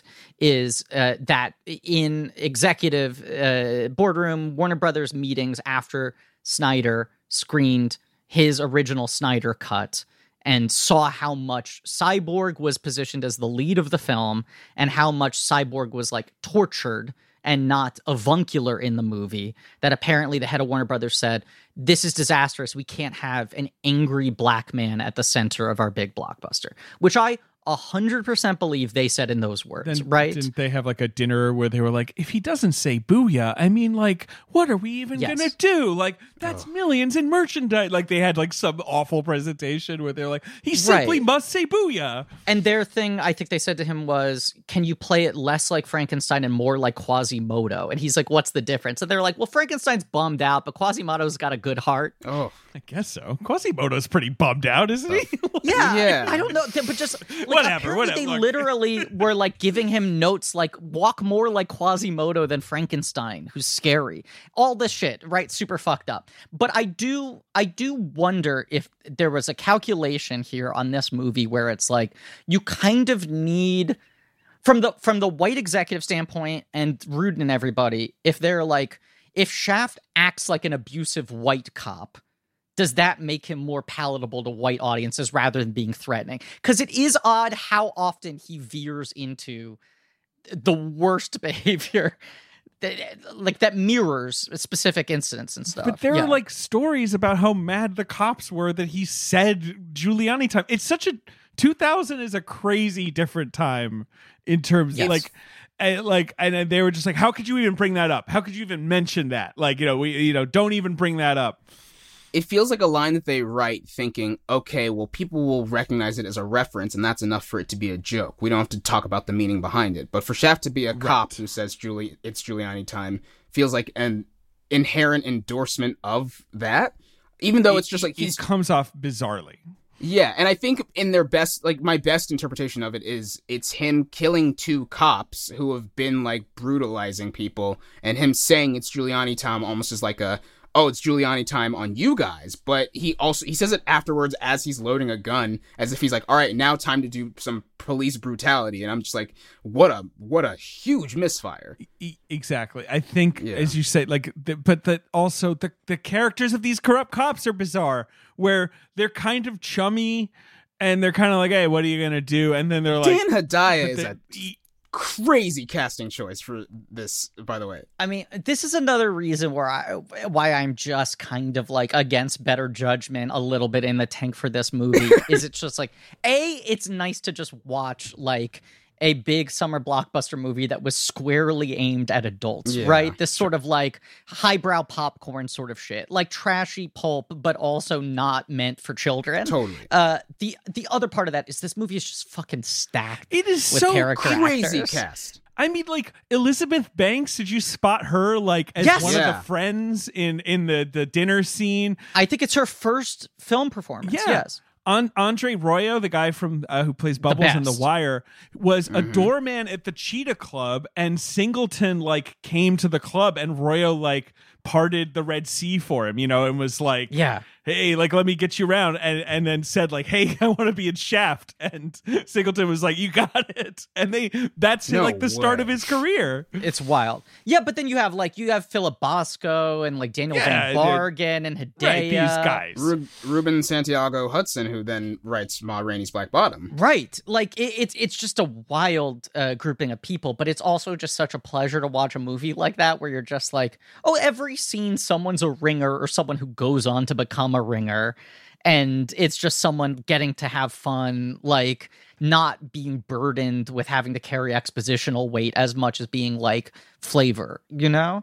Um, but it, it is a film that feels like it's very much at odds with itself, which makes sense when you hear how much everyone was fighting about what the movie should have been.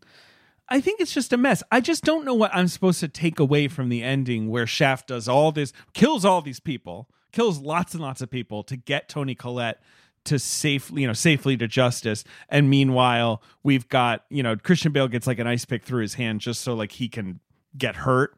Because like Right. the whole point of the movie is that Shaft is working really hard to put Christian Bale in jail Right. But nothing about the movie's tone suggests that they want it it wants christian bale to like get his head chopped off like you know this Right. movie is lurid and this movie is like kind of angry and this movie is like take justice into your own hands shaft and so at the end we got this kind of like ironic twist of the the, the mom shoots him Lynn Lynn Thigpen, okay, great actor, yeah. best known as the Chief from Where the World is Carmen Sandiego, uh, Mm. especially at this period of time, is this sort of like supposed to be a kind of emotional linchpin of the movie where she is Mekhi Phifer's mother and that's it Shaft is kind of like holding her at all of these hearings promising her that justice will be served in some way and then you get this ironic twist ending where she just eh, despite the fact that he's leading her up the stairs and going like it's finally going to work this time I promise Right. you i have the witness it's all good right Right. She just shoots Christian Bale like six times in cold blood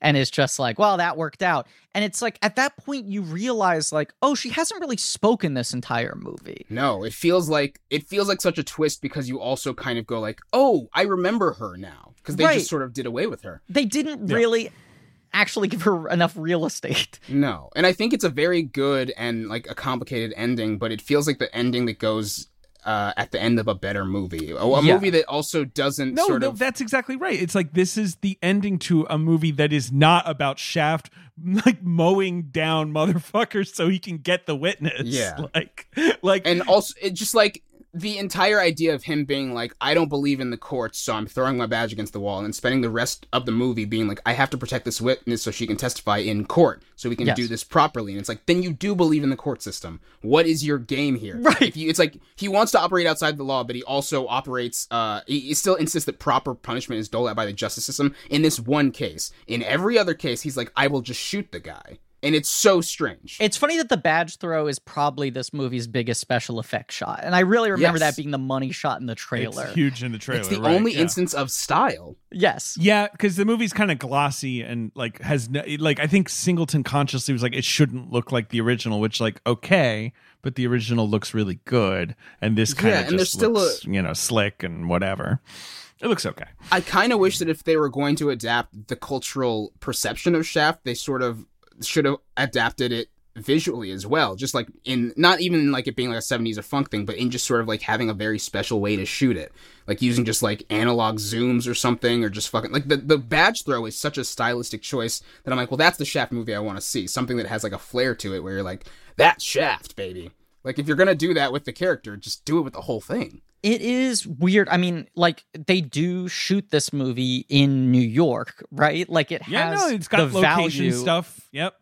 right, of real locations of real New York City and whatever. Whereas the fucking Tim Story Shaft is shot in Atlanta and feels like it was, you know, shot in a Ziploc bag. But Mm. um, yeah, it, it's it's funny also in particular to me because uh Singleton is 2 years away from doing Too Fast Too Furious which is the most fucking stylized movie in the world right? which is a movie that turns people off at the time cuz they were like do less dude.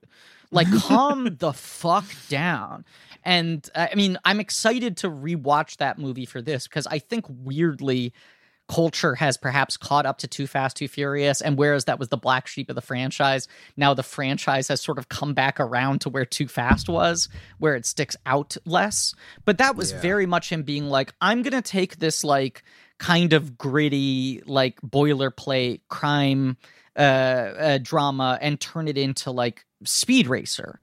I wonder what I wonder if before he died he got to talk about the legacy of the Fast and Furious franchise and how it's sort of like I, I wonder if people sort of re uh what's the word just sort of we had a cultural cultural reevaluation of that movie and he gets to go like yeah all right so fuck you guys or I, what I think Totally. it must have happened, and like, I, I mean, he still had to deal with most people saying like, "Well, that's definitely the worst," but also it's like.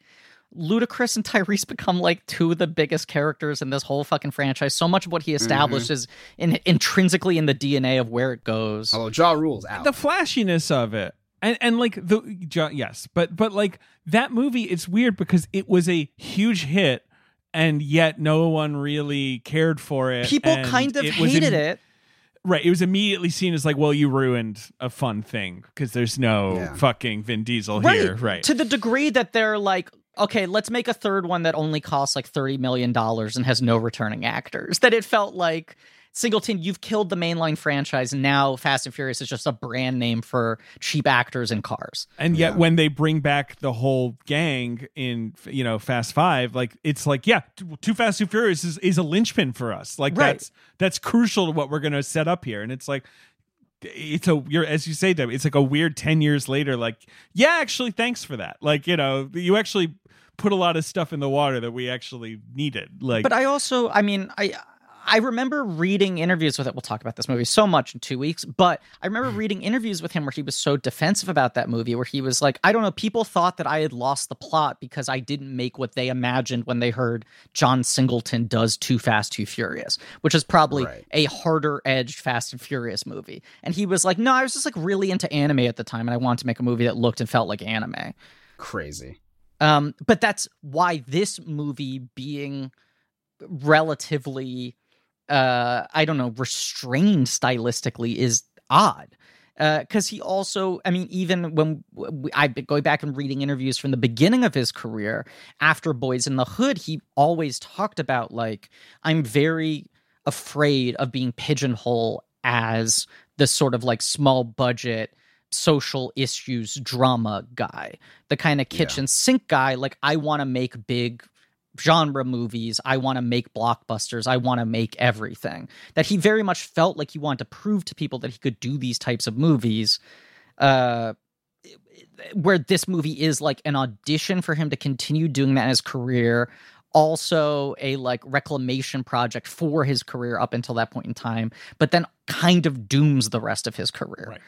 It's a hit too it's like an unambiguous hit but no one wants to touch shaft i don't know it's weird by the time it After comes out Jackson's doing interviews and he's saying, I'm definitely going to play Shaft again, but with a different director. Ooh.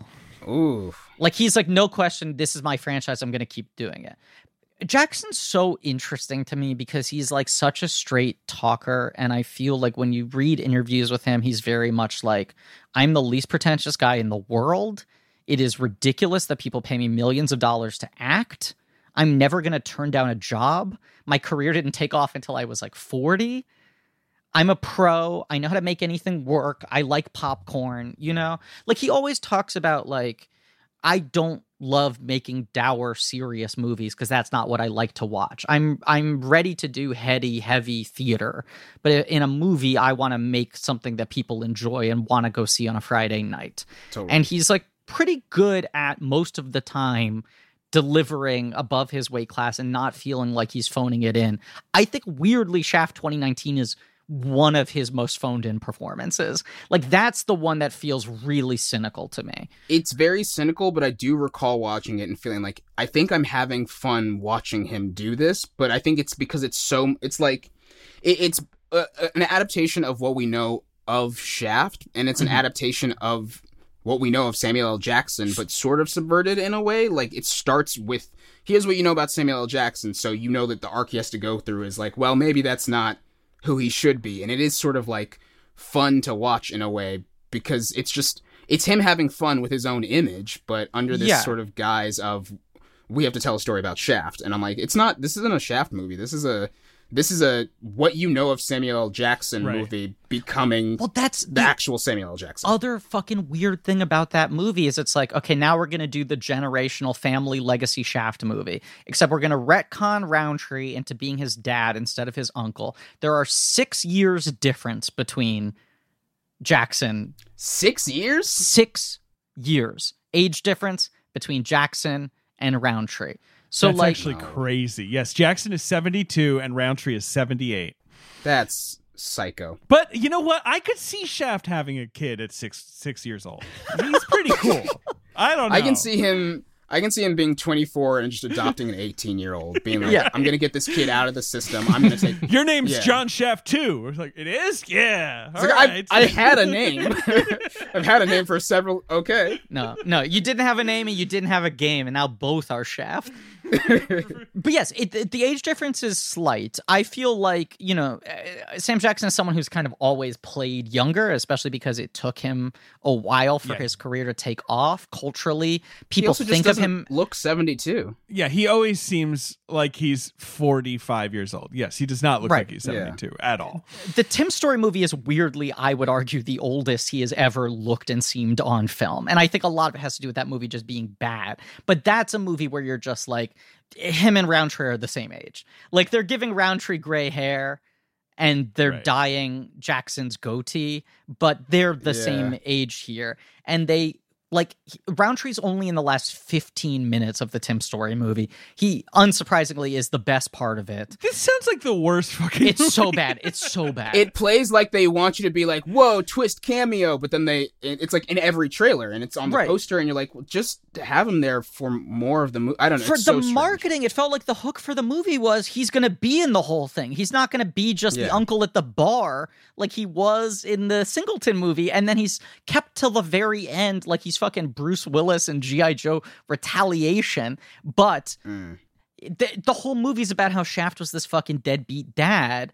And then it's like, well, now you're introduced to the other deadbeat dad who is the original Shaft. And they make this joke where he's like, don't be so hard on yourself. You were a good dad once you stopped pretending to be my uncle. And it's like, once he stopped pretending to be your uncle. so when? When you were 60? He's still your uncle in this movie. And you're close to mm. retirement age. But is he? How how old is Shaft supposed to be in this movie? We don't know. I don't know. I don't know. And also the timeline of the fucking the other shaft, the, Tim Story shaft, is that he has uh, Jesse T. Usher, whatever his name is, like ten years before this movie. I think That kid Yeah, is bored it- sometime in the 90s. It ha yeah, the way that it tracks Shaft has a kid in this movie, and also just we don't hear about his love life or the fact that he is a father. right. Right. Well, it is because it's his duty to please the booty, and you know, so like that's getting in the right. way. David, David, he repeats the line. He repeats Oh, the line. God. They make it as That's catchphrase. like- That's true. Right. That's like the Expendables, where like Bruce Willis is like, uh, "Yippee ki motherfucker" or whatever, and you're just like, "God, how much Schwarzenegger money says, did you "I'll be back." demand?" Yeah. Right. Ugh. St- St- Stallone yells out Adrian in the middle of a scene. that would be good. That would be straight up good if he did that. the very first uh i'm remembering the very first scene of samuel l. Jackson's in shaft 2019 i'm realizing is him opening the door to his private uh, investigations office and there's glitter on his face. And then you see that there's a woman who has glitter on her chest that he's been motorboating i guess. So they just like right out the gate want you to know like shaft you know shaft has sex. Don't worry about that. And it's like okay uh but what does that have it's just it's they it's still so much an adaptation of what we know of shaft that it gets The in idea the of way Shaft, of right. proper yeah It's also just so bizarre that that movie is ostensibly a fairly hard R, but it also has the aesthetics and energy of a 90s Tim Allen family comedy. Yes. Like It- it it, feels like jungle to jungle. It feels PG 13. Right. Uh, and Yeah. it's so much about like fatherhood and shit. But that's this weird thing is like, well, when they announced that and you went like, oh, modern Shaft, that that sounds cool. Make a modern Shaft. Then when Sam Jackson was announced, you were like, so it's a sequel to the Singleton Shaft, which weirdly was unsequelized, which kind of felt like they could have just made three more of these and maybe they would have figured out the formula at some point in time. Yeah. I also think I vaguely I vaguely remember that they remixed the theme song. They don't just Correct. play the theme song as normal, which Correct. That's the that's the easiest part. Yeah. Don't do it. Just They- just hit play. Just go to iTunes. Theme from Shaft. Hit play. There's also a big gun shootout set to "Be My Baby." Um, okay. But but that that weird fucking It thing just of all like sounds like a bummer. Everything It's you're such a bummer. Yeah. It's such it, a it bummer. really is. uh, but but that it is a sequel to this movie that is totally so disconnected from that movie that retcons the relationship between the two previous shafts in that. And that it's like a sequel to a movie that no one remembers, which is more trying to comment on the cultural perception of what Shaft is. But as you said, also more than anything is just making a comedy using Samuel Jackson's persona Yeah. as if it's like analyze this. And it's like, well, you've seen this guy play these types of roles before. It's right along with Shaft. Yes. Right. It's right. It's it's anodyne versus this movie. You're like, oh my god! Like this movie has so many hard swerves and Right. is like Yeah. so weirdly charged and doesn't land a lot of it. But whereas this movie you're describing just sounds lame. Did you guys know that Samuel Jackson was in seven movies in 2019? Okay, can we try to guess the seven movies Please, in 2019? please go ahead. Oh, in 2019? 2019. So he, so he's in Shaft. That's the gimme. Yes. Yeah. Avengers Endgame? He is in Avengers Endgame. He walks along a porch. Is Captain Marvel that same year? Yes. Okay, so that's three. Okay. Okay. Huh. Um Oh, uh, Rise of Skywalker. He is. Thank you. I thought you might not get that. Does it? Does a voice? He tells Does Rey that she's the one, or whatever Rey. they all tell her at the end. There. Okay, Um, David, is there another franchise film in the mix or have we knocked out the franchises where he had obligatory There's small- another franchise film that you are. Spider-Man forgetting. Far From Home. There you go. He did 3 of them that He year. did three Yeah. of them that Well, of course and they're all did. kind of super different performances. I will say One of them, like he's playing a parody of himself. He's playing an alien correct. impersonating him. right. Yes. Uh, you have two more to go. Awesome. Okay. One is a big movie Um, that we covered on this podcast, and one is a movie that no one ever heard of. It's a big Oh. movie we covered on this podcast. Glass? Yeah, where he's glass, Wow. Mm. of course. What, what are we and then the last What movie is it's a war movie. Oh, is it the what's it called? The last full measure? That's right. That's Okay. right. Oh. Where you're like, oh, Oh, I, I- guess I was- Samuel Jackson was in a war movie. Yeah. Oh, this is the thing. I, busy man. this is the thing I was going to say before I got distracted by five other things I was going to say. So, so he has this very unpretentious attitude of like, people offer me a part, I'll do it, right? And he's also known for just being the most prepared actor. Like that's the thing everyone says about him is he just shows up, the first take is perfect and he is like you got three takes. And he doesn't Yeah. suffer fools gladly and he gets really frustrated when people aren't professional. And there was some new york times piece on him that's really fascinating where it, it a lot of it's talking to his longtime agent or manager and just saying that they have to call him once a week and like calm him down and go like sam you can't expect everyone to be as professional as you are. You will never be happy with that expectation but he's a guy who just like hits his marks gets his lines knows his relationship with the camera nails it like from the get-go Yeah. and then wants to go play golf right like it's just like this is my job i clock in my clock out let me go play golf um but uh he there are interviews where he clearly gets kind of defensive about the ways in which he feels like he has not gotten enough respect in the industry. And when he does he goes like i don't know. You tell me. Like he sort of refuses to acknowledge the thing. And so there's a famous one i remember when uh, uh after django came out and that movie was clearly kind of designed to be like maybe a, a supporting actor play for him and then he got no precursor noms and christoph waltz wins the fucking oscar. And I hmm. remember him doing some Oscar season thing, and they're like, "Well, this is sort of like an Oscar play for you," and he's like, "I don't know, no one's nominating me, so I guess it isn't." Like, sort of like bitter about it. And then I found I some YouTube rabbit hole watched the interview he did on Howard Stern right after this movie came out, and the movie was a hit, right? It opened at number one. It opened big. It kind of Yep, dropped we'll off quickly, but like opening weekend, it seemed like an unqualified hit.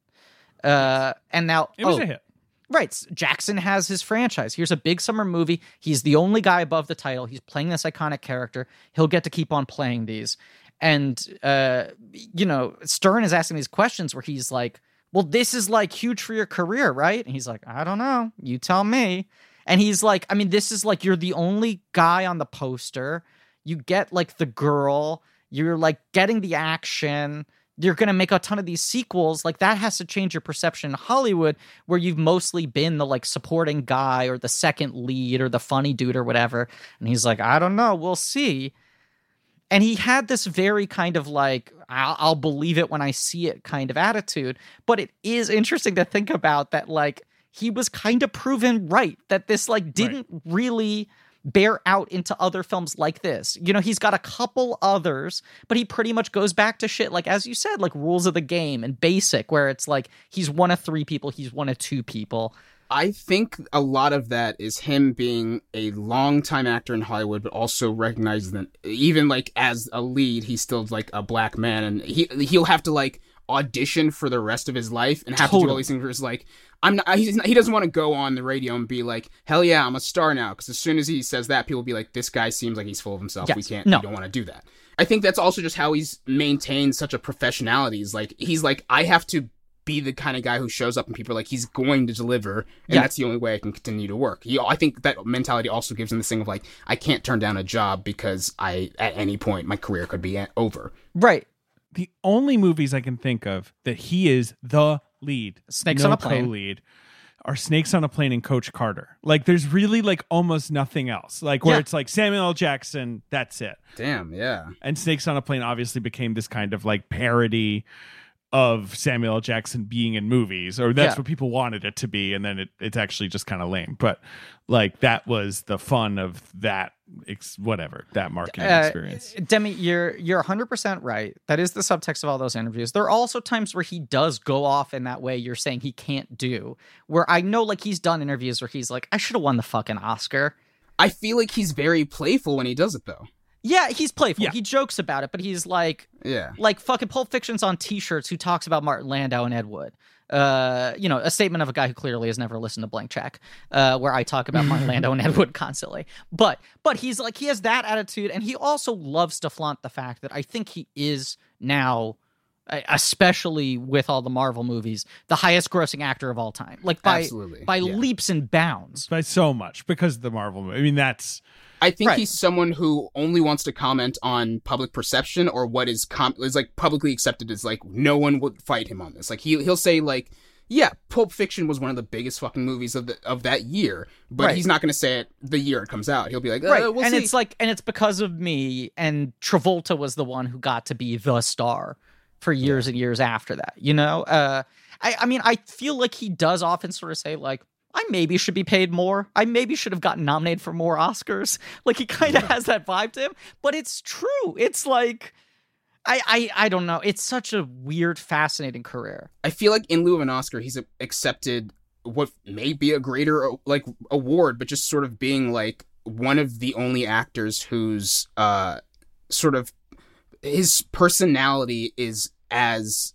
uh, castable as him as an actor. Like you can Yes, put him in a both. slot and he'll be like dependable and he will n- nail the thing. But you can also write a thing where you're just like, this is a, it's only can be Samuel L. Jackson, or it's like like his role in the other guys, which is such a parody of Samuel L. Jackson, where it's like you can, there's like so many people you can put in that role, but it's like it's got to be Samuel L. Jackson or, or like a Samuel L. Jackson type, where it's like he he is a bankable star, but also can play himself, and it's just like you will cast him being like, we just need himself, or you can get him and have like a fucking glass type role, like or Old Boy or Django Right. Unchained. It's like he Right, he yep. can do so many things, but he doesn't need to get like awards recognition for it because culturally, I think he's already gotten that. He'll definitely get like an honorary award at some point. He will, and he might eventually, right, like do some prestige movie where the Yeah. Oscars are like, oh, oh, we'll shake off the dust and be like, we've decided it's time for you to win an Oscar. But that's that annoying Yeah. Oscar thing where they've decided, quote, Exactly. you know, like, and that that just kind Right. of comes off uh, terribly half the time. It does feel to me like both Django and especially Hateful Eight were designed to try to get him an Oscar. Like Tarantino was like, enough's enough. Now, Django, that's a really fucking tricky character. It was unlikely that was going to work, even though I like think he he should have gotten nominated possibly won for that just because the character is so off-putting but that's example Yeah. Demi, of what you're talking about where he was just like i'm gonna drop the samuel jackson shit and give you like full investment into a character in the reality of this movie and then hateful eight feels like it's a movie designed just to showcase everything he can do but the movie doesn't connect His movies have made twenty-seven and a half billion dollars worldwide. bananas Crazy. it's pretty good. He's the number Wild. one. Number number two is Robert Downey Jr. yeah Number three is Tom Hanks, and number four, of course, we know her, we love her, Scarlett Johansson. I don't know. The Marvel Yeah. movies have thrown everything off. You know, Yeah. I how how many people of the top ten are not in the MCU? great question I'm I'm looking now. I'm looking now, and it's two. It's Tom! Hanks and Harrison Ford. that That's it. sucks that sucks I'm honestly shocked Harrison Ford hasn't been in the MCU. Honestly, i know That's actually a good. I, I actually had to think for a second. Where I'm like, wait, does he play like a space cop or something? Like, I I, did I forget? Like, in my head, he's he's uh, Tommy Lee Jones's role in First Avenger, but I Right. he not true. might as well be. Not that Tommy Lee Jones didn't Yeah. rock the house, but uh, yeah, Tom Cruise is now 11th That's behind wild. Chris Oh. Pratt. And I'm sure that kills him. it's the number of Marvel movies and the fact that everyone's in so many of them that that fucks the Yep. stat up. But then you have to think that Samuel Jackson was already number one before the Marvel universe started because he also has Yeah. fucking Jurassic Park and three Star Wars movies Yeah. and like yeah, it's just it fucking and like the Incredibles and like Yeah. you know like all kinds of shit. But it is I mean, look- it is fascinating. Yes, I mean, a thing we sort of have been talking about, like this movie feels like it's among other things trying to be the culmination of here is what the Samuel L. Jackson movie star persona is codified into its own franchise and then uh it- it- 19 years later they make a movie that's essentially just parodying that and both of them become weird non-starters for his career Which is wild because I do think they could have made a movie like an original character that was just it's Samuel L. Jackson, and that might have done just as well. I Yes. think Samuel L. Jackson is maybe as, if not more, recognizable than Shaft. Uh, I, I yeah. Yes. Uh, at this point, though, it's like the right moment culturally to combine the two things. Even Totally. though it probably would have behooved him better to just be like, let's create our own Shaft type character. Oh, I mean, I mean by the point of like 2019 when that Oh, one comes by out. 2019, it makes no fucking sense. Yes. Especially when you're just like, wait a second, it's a it's a movie about legendary character John Shaft the second being Yep. a deadbeat dad. I forgot what that guy's quirks are. Um, the last decade of this industry has been such a panic of them trying to be like, we just need some sort of recognizable name to get 10% of the audience, and then Yeah. from there on, we'll trust that you can get more. It doesn't matter how connected the property is or how big the audience might be. Can I say one one final thing about this movie before we get to the box Oh, office please. game? That's like a thing I both like about this movie and find frustrating, but I always get roped into it. Few things get me more excited when watching a film when I feel like, oh man, this story is like branching out. It's getting expansive, right? Because like I, I feel like the most satisfying thing to me is when a movie is able to set like 15 plates spinning at the same time narratively and somehow make them all convene in a satisfying way and that that weird second act we uh, sort of talked around that's sort of formless of this movie i i do get a charge from it because it's when the story starts to unfold even though it ultimately has no idea what to do with any of the things it's setting up. But when it's like okay you've set up people's as this alternate track then the two of them get put in the the cell together then there's the weird thing of like Bale trying to hawk the jewelry to hire him to kill Toni Collette, the search for Toni Collette, Bale being beholden to him and needing to sell his heroin because also they paid off Hedaya. Like there's this moment where the movie feels like it's becoming the wire and trying to show the entire spider web. And it's like yeah. as you said, the Lynn Thigpen ending is interesting in and of itself. It's the ending to a movie that this film is fundamentally not. And it also makes this film feel kind of unsatisfying because it's just like, well, the movie was just about a lot of shit ramping up and never really happening while this one guy just flew to Switzerland and tried to skate by. Yeah, I feel like if it even, I mean, it wouldn't be a fix, but if it had ended in some way where it's like either Toni Collette does not testify or like something goes, something happens that makes it clear that Christian Bale is going to get away with it, and then the like thing, like Lynn Thigpen stuff happens, you kind of get the sense of like, oh well, that all tracks. But for that ending to come after you're like, well, Shaft got got his man, it's just like, oh, what's the what's this then? It's also weird that Toni Collette's like the MacGuffin of the movie, and here she is like a year after The Sixth Sense. She's such a fucking good actor. She's just been nominated for an Academy Award. You feel like she's going to be the secret weapon of this movie when she comes in, and she's got like one scene where she's good. Why is her character still in town? They just find her playing basketball with some kids in the park. Right? They're like she's that gone. stuff makes no sense. they paid Yeah. her a hundred thousand dollars to get out of town, and she's like, "Cool, so I'll just like not go go, to the home Bronx? that often." right. Wild. Uh, I just love when when when the two giant Italian guys show up to like protect her. Like I, it's anyway. We, we have to talk about the box office, Griffin. Yeah. Please. Okay. June sixteenth, two thousand. Shaft opened to twenty one million dollars. yeah, which is pretty big for again a hard R. right. The movie made seventy domestic, one hundred and seven worldwide. Like it was a you know it was a hit. Off of what budget? It was fifty in Off like total, a I f- think. Yeah, like a forty-eight million dollar budget, which is uh, high. Like this Yeah. movie doesn't look that expensive. I don't know why it cost that much money. Uh, but but but it made like a hundred million worldwide. Yeah, everyone's happy. It did what seventy here. Yeah, yeah. Yeah, like this this should have been a franchise starter. Uh, and I, you know, I the reviews were mixed, but it felt like it was like enjoyed enough passively by people that they could have put one of these out two years later and everyone would have gone to see it. Right. They would have just gone like, yeah, cool, I'll see Sam Jackson in a trench coat again. Who gives a shit? I really don't know why a sequel didn't happen until 2019. I don't. I don't know what the story is It, there. it is also just funny to think about how radically the summer box office has transformed. Where you're like, June sixteenth, R-rated Shaft opens to a robust twenty-one million dollars. Is sequel on the way? Yeah, right. Now it would be like, you know, head of Paramount c- commits public suicide eh, as apology for terrible opening of movie. Right. Like, Well, but- now you have like solo opens to disappointing one hundred and six opening. wa- Yeah. Yeah. Justice League makes shameful 700 million worldwide. Right. Yeah. Uh, uh, okay. Number two at the box office is another crime thriller Okay. um, with an, a, a star of the moment uh, where I think, I imagine we're all fans.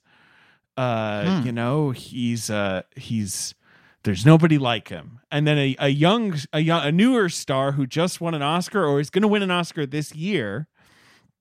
Um, the, it's the- it's not the, Bone title is- Detective, is, it? no, it, well, for one, that's called the Bone Collector. You nailed it. Fuck, Angelina fuck. Jolie is in this movie. It would be funny if the Bone Collector was literally called the Bone Detective. I guess It's- that's just what yeah. Bones is. it's just Bones. I'd be into that. It's a good movie. Oh, okay, okay. Shaft 2000 and The Bone Collector were both movies that uh, were in my parents' DVD collection where I'd see them all the time and just be like, I don't really understand what that is. And now I'm like, why do my parents love these movies or how did they feel about these? That They're so etched into my mind. D- did they just love crime thrillers of the late 90s and early 2000s? But also, Demi, their you grew up in a household with those two DVDs and never watched them. It doesn't sound like your parents Yeah. were like putting them on again. Like No, they bought them and kept them on the shelf.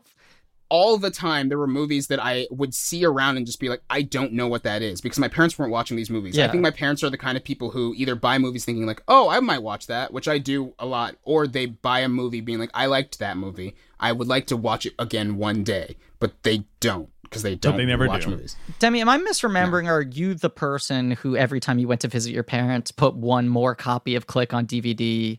It it was it was really that I uh, at one moment put 57 copies in their DVD collection uh, for a video, It wasn't like and a, then a slow death by a thousand cuts. No, thing. it was it was here's immediately this. Um and then I uh it was like while I think I was in college and I went back to college and I came back like 7 months later and they were still there and they hadn't mentioned it. I was just like, "What? You guys don't see this or they notice were, it or working, whatever?" they were working through it. They were probably on like number 22 or whatever, right? Yeah. We're waiting for one of them to be different. Yeah. Uh, David, the answer to this movie is gone in 60 seconds, is it not? It, it's gone. It's gone in sixty seconds. I, I, I will. I do want to shout out producer Ben for chiming in two hours in to say that the Bone Collector is a good movie, extremely on brand. yeah. Uh, thank you, Ben. Of course. but sadly, we are talking about Gone in sixty seconds, the car boosting movie with Nicolas Cage and Angelina. Is this movie is that Yeah. post Fast and Furious or around the same time is or what? the year before. Got it. Okay. It's a year before. An interesting thing to think about. Yes, the year before. Yeah. And- and- John Singleton's career changed really in this weekend. Yeah. Yeah. And also, Gone in 60 Seconds feels like the type of car aficionado movie that dies the second Fast and Furious takes over. You know, where it's just like car cultures, if people like cars, you can make a movie with a bunch of nice cars in them versus like it's a superhero franchise based around drivers.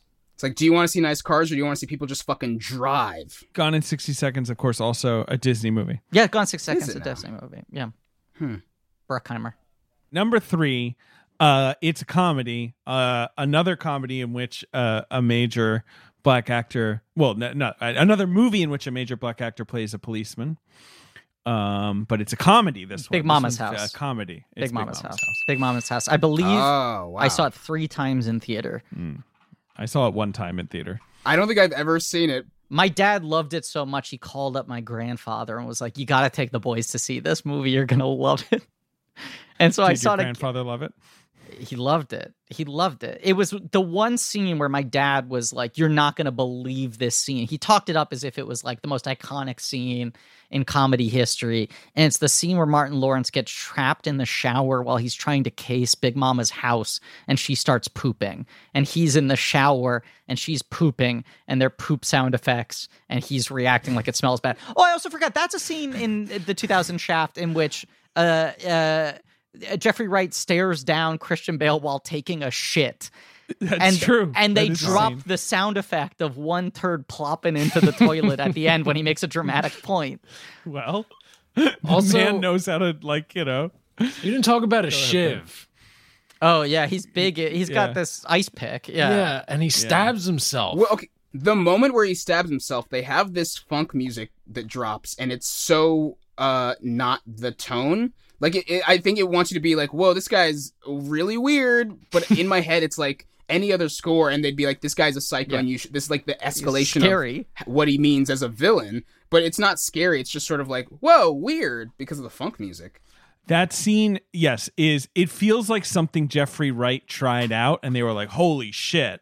And as you say, they completely undercut it in the moment. And it's kind of like the yeah, drowned out in the mix as well. It's a weird scene. Yeah, Um it's as close as they get to making him a uh, developed character. in yes, because his brother is dead and he's suddenly charged Yeah. up. But then yeah, you're also like at the end of the day, your your job is that you're a, an assassin for Christian Bale. Why didn't Christian Bale just hire someone else? Why did he hire this random guy? It doesn't matter. Mm, You've never seen Big Mama's House, Demi. You were saying. I have not, but I think that's another movie in my parents' DVD collection. I feel like my parents just got a, a box of, of DVDs in the year 2000 and then never again. I, I've done this riff before, but it's just one of the most fascinating like sequel approaches to a movie where the first one is Nia Long is like a witness. They put her into uh, she's on the run from her ex-husband who's Terrence Howard. She goes to hide out at her big mama's house. So Martin Lawrence specifically needs to impersonate her big mama in order to Yes. keep her safe. And then the sequel is like there's an incident at a college. We need someone to go undercover. And he's like, cool, I'll take out the Big Mama costume. Big Mama means And they're like, nothing. really? There are two more movies Yeah. where he assumes the role of Big Mama and no one knows Big Mama as a person. and in the third one, isn't it he has a son and the son also And has it's to like, dress I like guess a- you're a little mama now. What the fuck? What is Yeah. this? You ca- this is I believe the, the poster of the third one is literally Martin Lawrence is holding up the wardrobe his son is going to have to wear. And his son is like, ah, Why? Like, like, I don't want to do this. Yeah. this seems overly complicated. Can't I just put a mustache on? we don't have any ideas for how to do a sequel after it's been five years past they got a kid now. Yes, they always, it's like they have a secret kid and it's actually a hot 25 year old. yeah, which is which is what the third shaft is. Uh, Yep.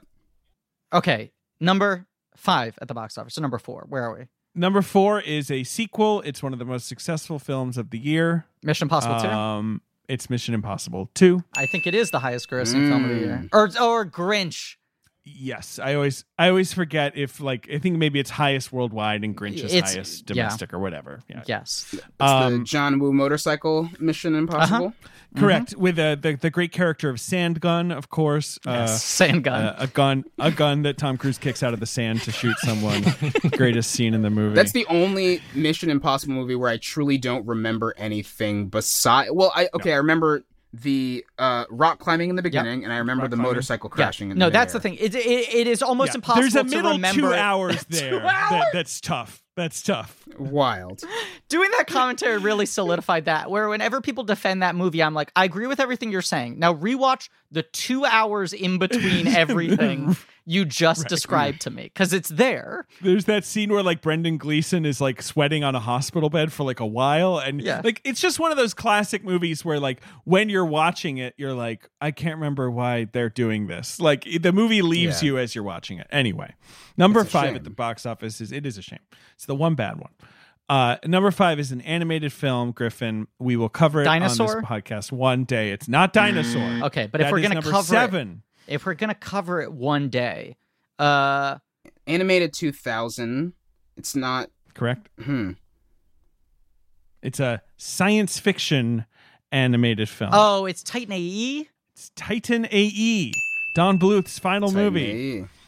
Tiny. Titan AE weirdly has become one of our like longest held promise episodes. Like I feel like I know. it just comes up so much where it's like someday like that's become the Hulk for us now. Why? It just feels like such a weird artifact. And Don Bluth has such an odd career trying to like destroy Disney and almost making it work and then really Yeah. not making it work. And that's sort of like such a, a peak example it. movie. That's- yeah. That's the one that kills him. Yeah. Yeah. I, it doesn't kill him, but it's you know that's It kills it kills the career. Yeah. Yeah. Uh Titan A, wow.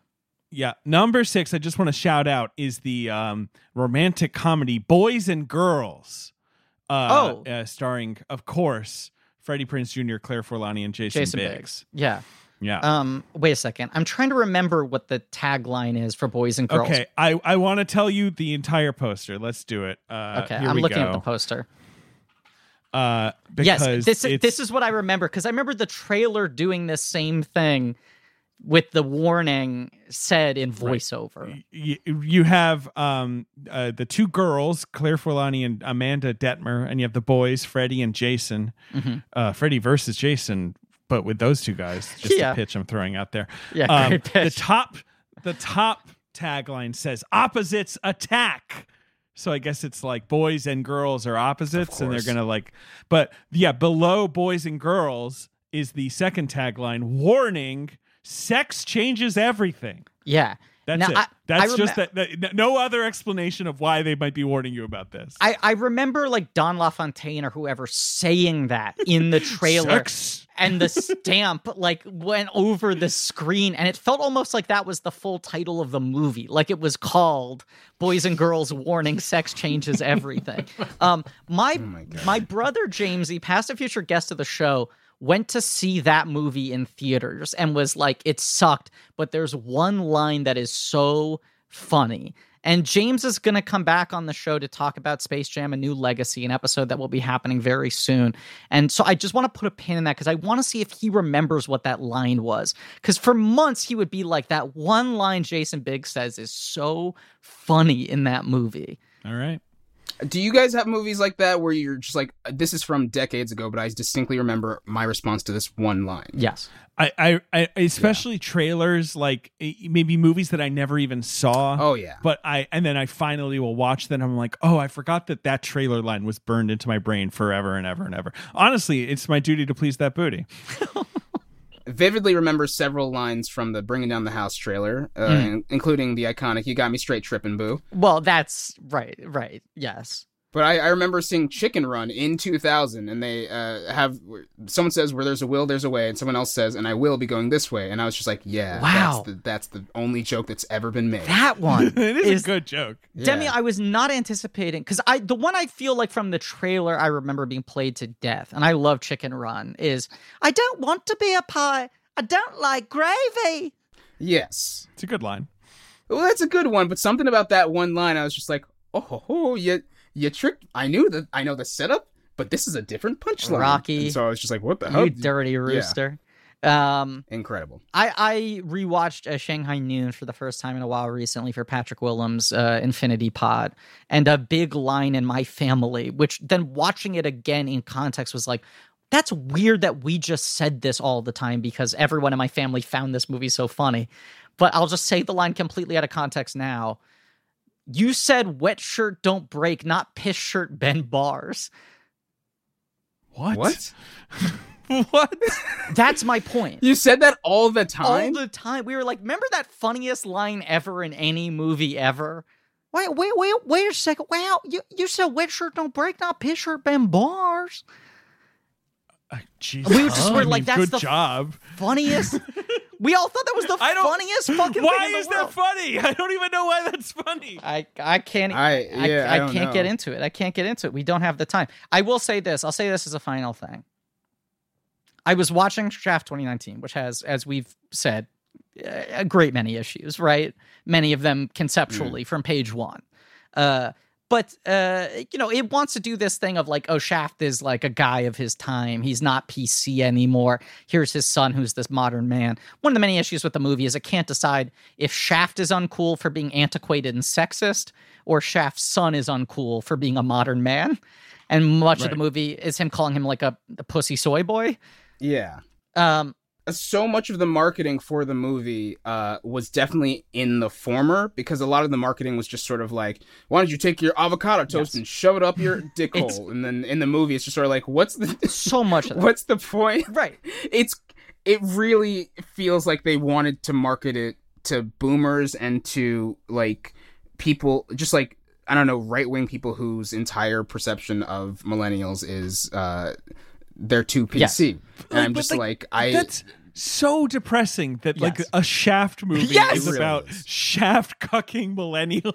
Well, this is the other thing. worst. The, the other thing is like Mm, I, I agree with you, Demi, that that movie works best when it's sort of about the weirdness of Samuel Jackson and the sadness of this guy still existing in 2019, acting like nothing's changed. Yes. Like that. I think it should have been an Austin Powers type Right. take where it's just like Shaft is Right, right. unfrozen out of the 70s Right. and everyone's like what the fuck is wrong with you? you can't just shout to get laid. I uh, so I was doing the thought experiment while watching it because Jesse T. Usher, who's one of these guys who's sort of been positioned as like, oh, is he a new leading man? He'll play Will Smith's son in Independence Day, you know, resurgence. Like he can be your legacy actor. Is not inherently a comedic actor, right? And that role is designed No. is like the funny young modern Shaft. Right? Like he's not supposed to be a cool movie star guy. He's supposed to be the one who can banter well with Samuel Jackson. And I was doing the thought experiment of like, look, obviously I'd want this thing to get a fucking page one rewrite. But like who is the actor you could cast as John Shaft III that would make this movie funnier to me? And I was like racking my brain and genuinely, genuinely the answer I came to is I want to see Demi play young Shaft. Oh God, I don't know. Uh, that's a zero box office movie. I mean, Nah. but you know what else was a zero box office movie? Yeah, Jesse right. T. Usher and Shaft. That's fair. but I, I was thinking if it was you with Samuel Jackson, I would have found that funny. I don't know if the movie would have. I would have had a blast. You would have had a good time. Yeah, everyone would be like, Demi's having so much fun. Everyone's review would be Demi's having so much fun, which is their way of being like, this movie sucks. it seems like you had a lot of fun. That's what people would say to you at I, parties. you can just tell they're having, they're enjoying it. They had a nice time. The dinners a- every night after they wrapped must have been delightful. Yeah, I'll show up to set and wear a red coat and just be like, "Oh man, I got my my gotta go to the Apple store," and have Samuel Jackson be like, "You kids, oh podcast." So much app confusion in that movie. oh, good. That's good. oh, Great. Yeah, it's it really hitting hitting all the hallmarks of what studios want to say about uh, people now, which is just they love apps and uh, Yeah. avocado toast or some shit. I, I, I several times had to pause the movie to double check that it did in fact come out in 2019 because it feels like Yeah. it's 10 years old. it it felt like two th- a 2004 movie. Yes, yes, th- yes. Uh, Demi, thank you so much for being on the show. Well, thank you for having me to talk about Shaft. Always a pleasure. So we're just talking about Shaft. I Um, can dig it. anything you want to plug? Uh, watch the Amber Ruffin show. Great show. and It's really good. that's It very good. Uh, yeah, that's it. Got nothing else. Peacock. I'm just sitting here. Peacock. Uh, oh yeah, sure, Peacock. You know, but it doesn't. it's You don't need the premium. It's uh, it's on the That's free right. tier. It's on the, the, the ad tier. Yes. and I know they've been That's right. doing some some bursts of also uh, broadcasting the show on NBC. So sometimes it's airing. Yes. I have no idea if it's still the case. I think we were syndicated on NBC for 10 weeks. I don't know when that was. It might be over. But, you know, turn on NBC and maybe you'll see a thing I wrote. And maybe you'll just see New Amsterdam instead. Hey, Hey, watch out. look, Hey. That's every time I turn on my TV. Logan from Gilmore Girls is a doctor, Yeah, right? That's what New Amsterdam is. I think Yep. that's Isn't that the what it is. resident? Oh, That's the resident. I we fucked can't up. Ah. Get into this. We'll we'll be here for Uh, another you, hour. you simmed it. Try fucking Oh, I simmed it. it up. I Sims. simmed it up. Um, Demi, thank you again for being here, and folks, Great. Thank- reset. you all for listening. Please remember to rate, review, and subscribe. Ben, don't correct me. I don't want to say the thing. I want to say subscribe. It's not right. What's the real thing? They've changed it. Now it says follow. Oh. So you can Mm, follow a show. You don't subscribe to a show anymore on Apple Podcasts. They changed the bum, but I'm going to be like Shaft. I'm going to be anachronistic. Mm-hmm. Okay. Uh, Yeah, it should be follow. Go to Patreon. It shouldn't be follow. It should not. Uh, eh, go to blank check. Go to patreon.com slash blank check for blank check special features where we're talking Twilight. We're covering the Twilight movies. Uh, oh, yeah. movies that have a very, very chill relationship to sex, much like the Shaft franchise. Um, Shaft is the anti-Twilight. yeah, in in I've always said this. in so many ways. Um, uh, go to uh, blankies.reddit.com for some real nerdy shit and go to our Shopify page for some real nerdy merch. Thank you to Marie Bardi for our social media, Alex Barron, AJ McKeon for editing, help, and David. We got a new member of the team. Yep. Research. We got we got uh research on this episode done by JJ Bursch and Nick Loriano. So thanks to them. And thank you to Lane Montgomery and the Great American Novel for our theme song. Tune in next week for Baby Boy. And as always, I am legally obligated. no, I should just let you. That's how it should end. No, le- do the legal obligation. It's, it's, What was that? uh, I'm legally obligated to let you know it's my duty to please that voting. There we go. Oh my god. Wait. That uh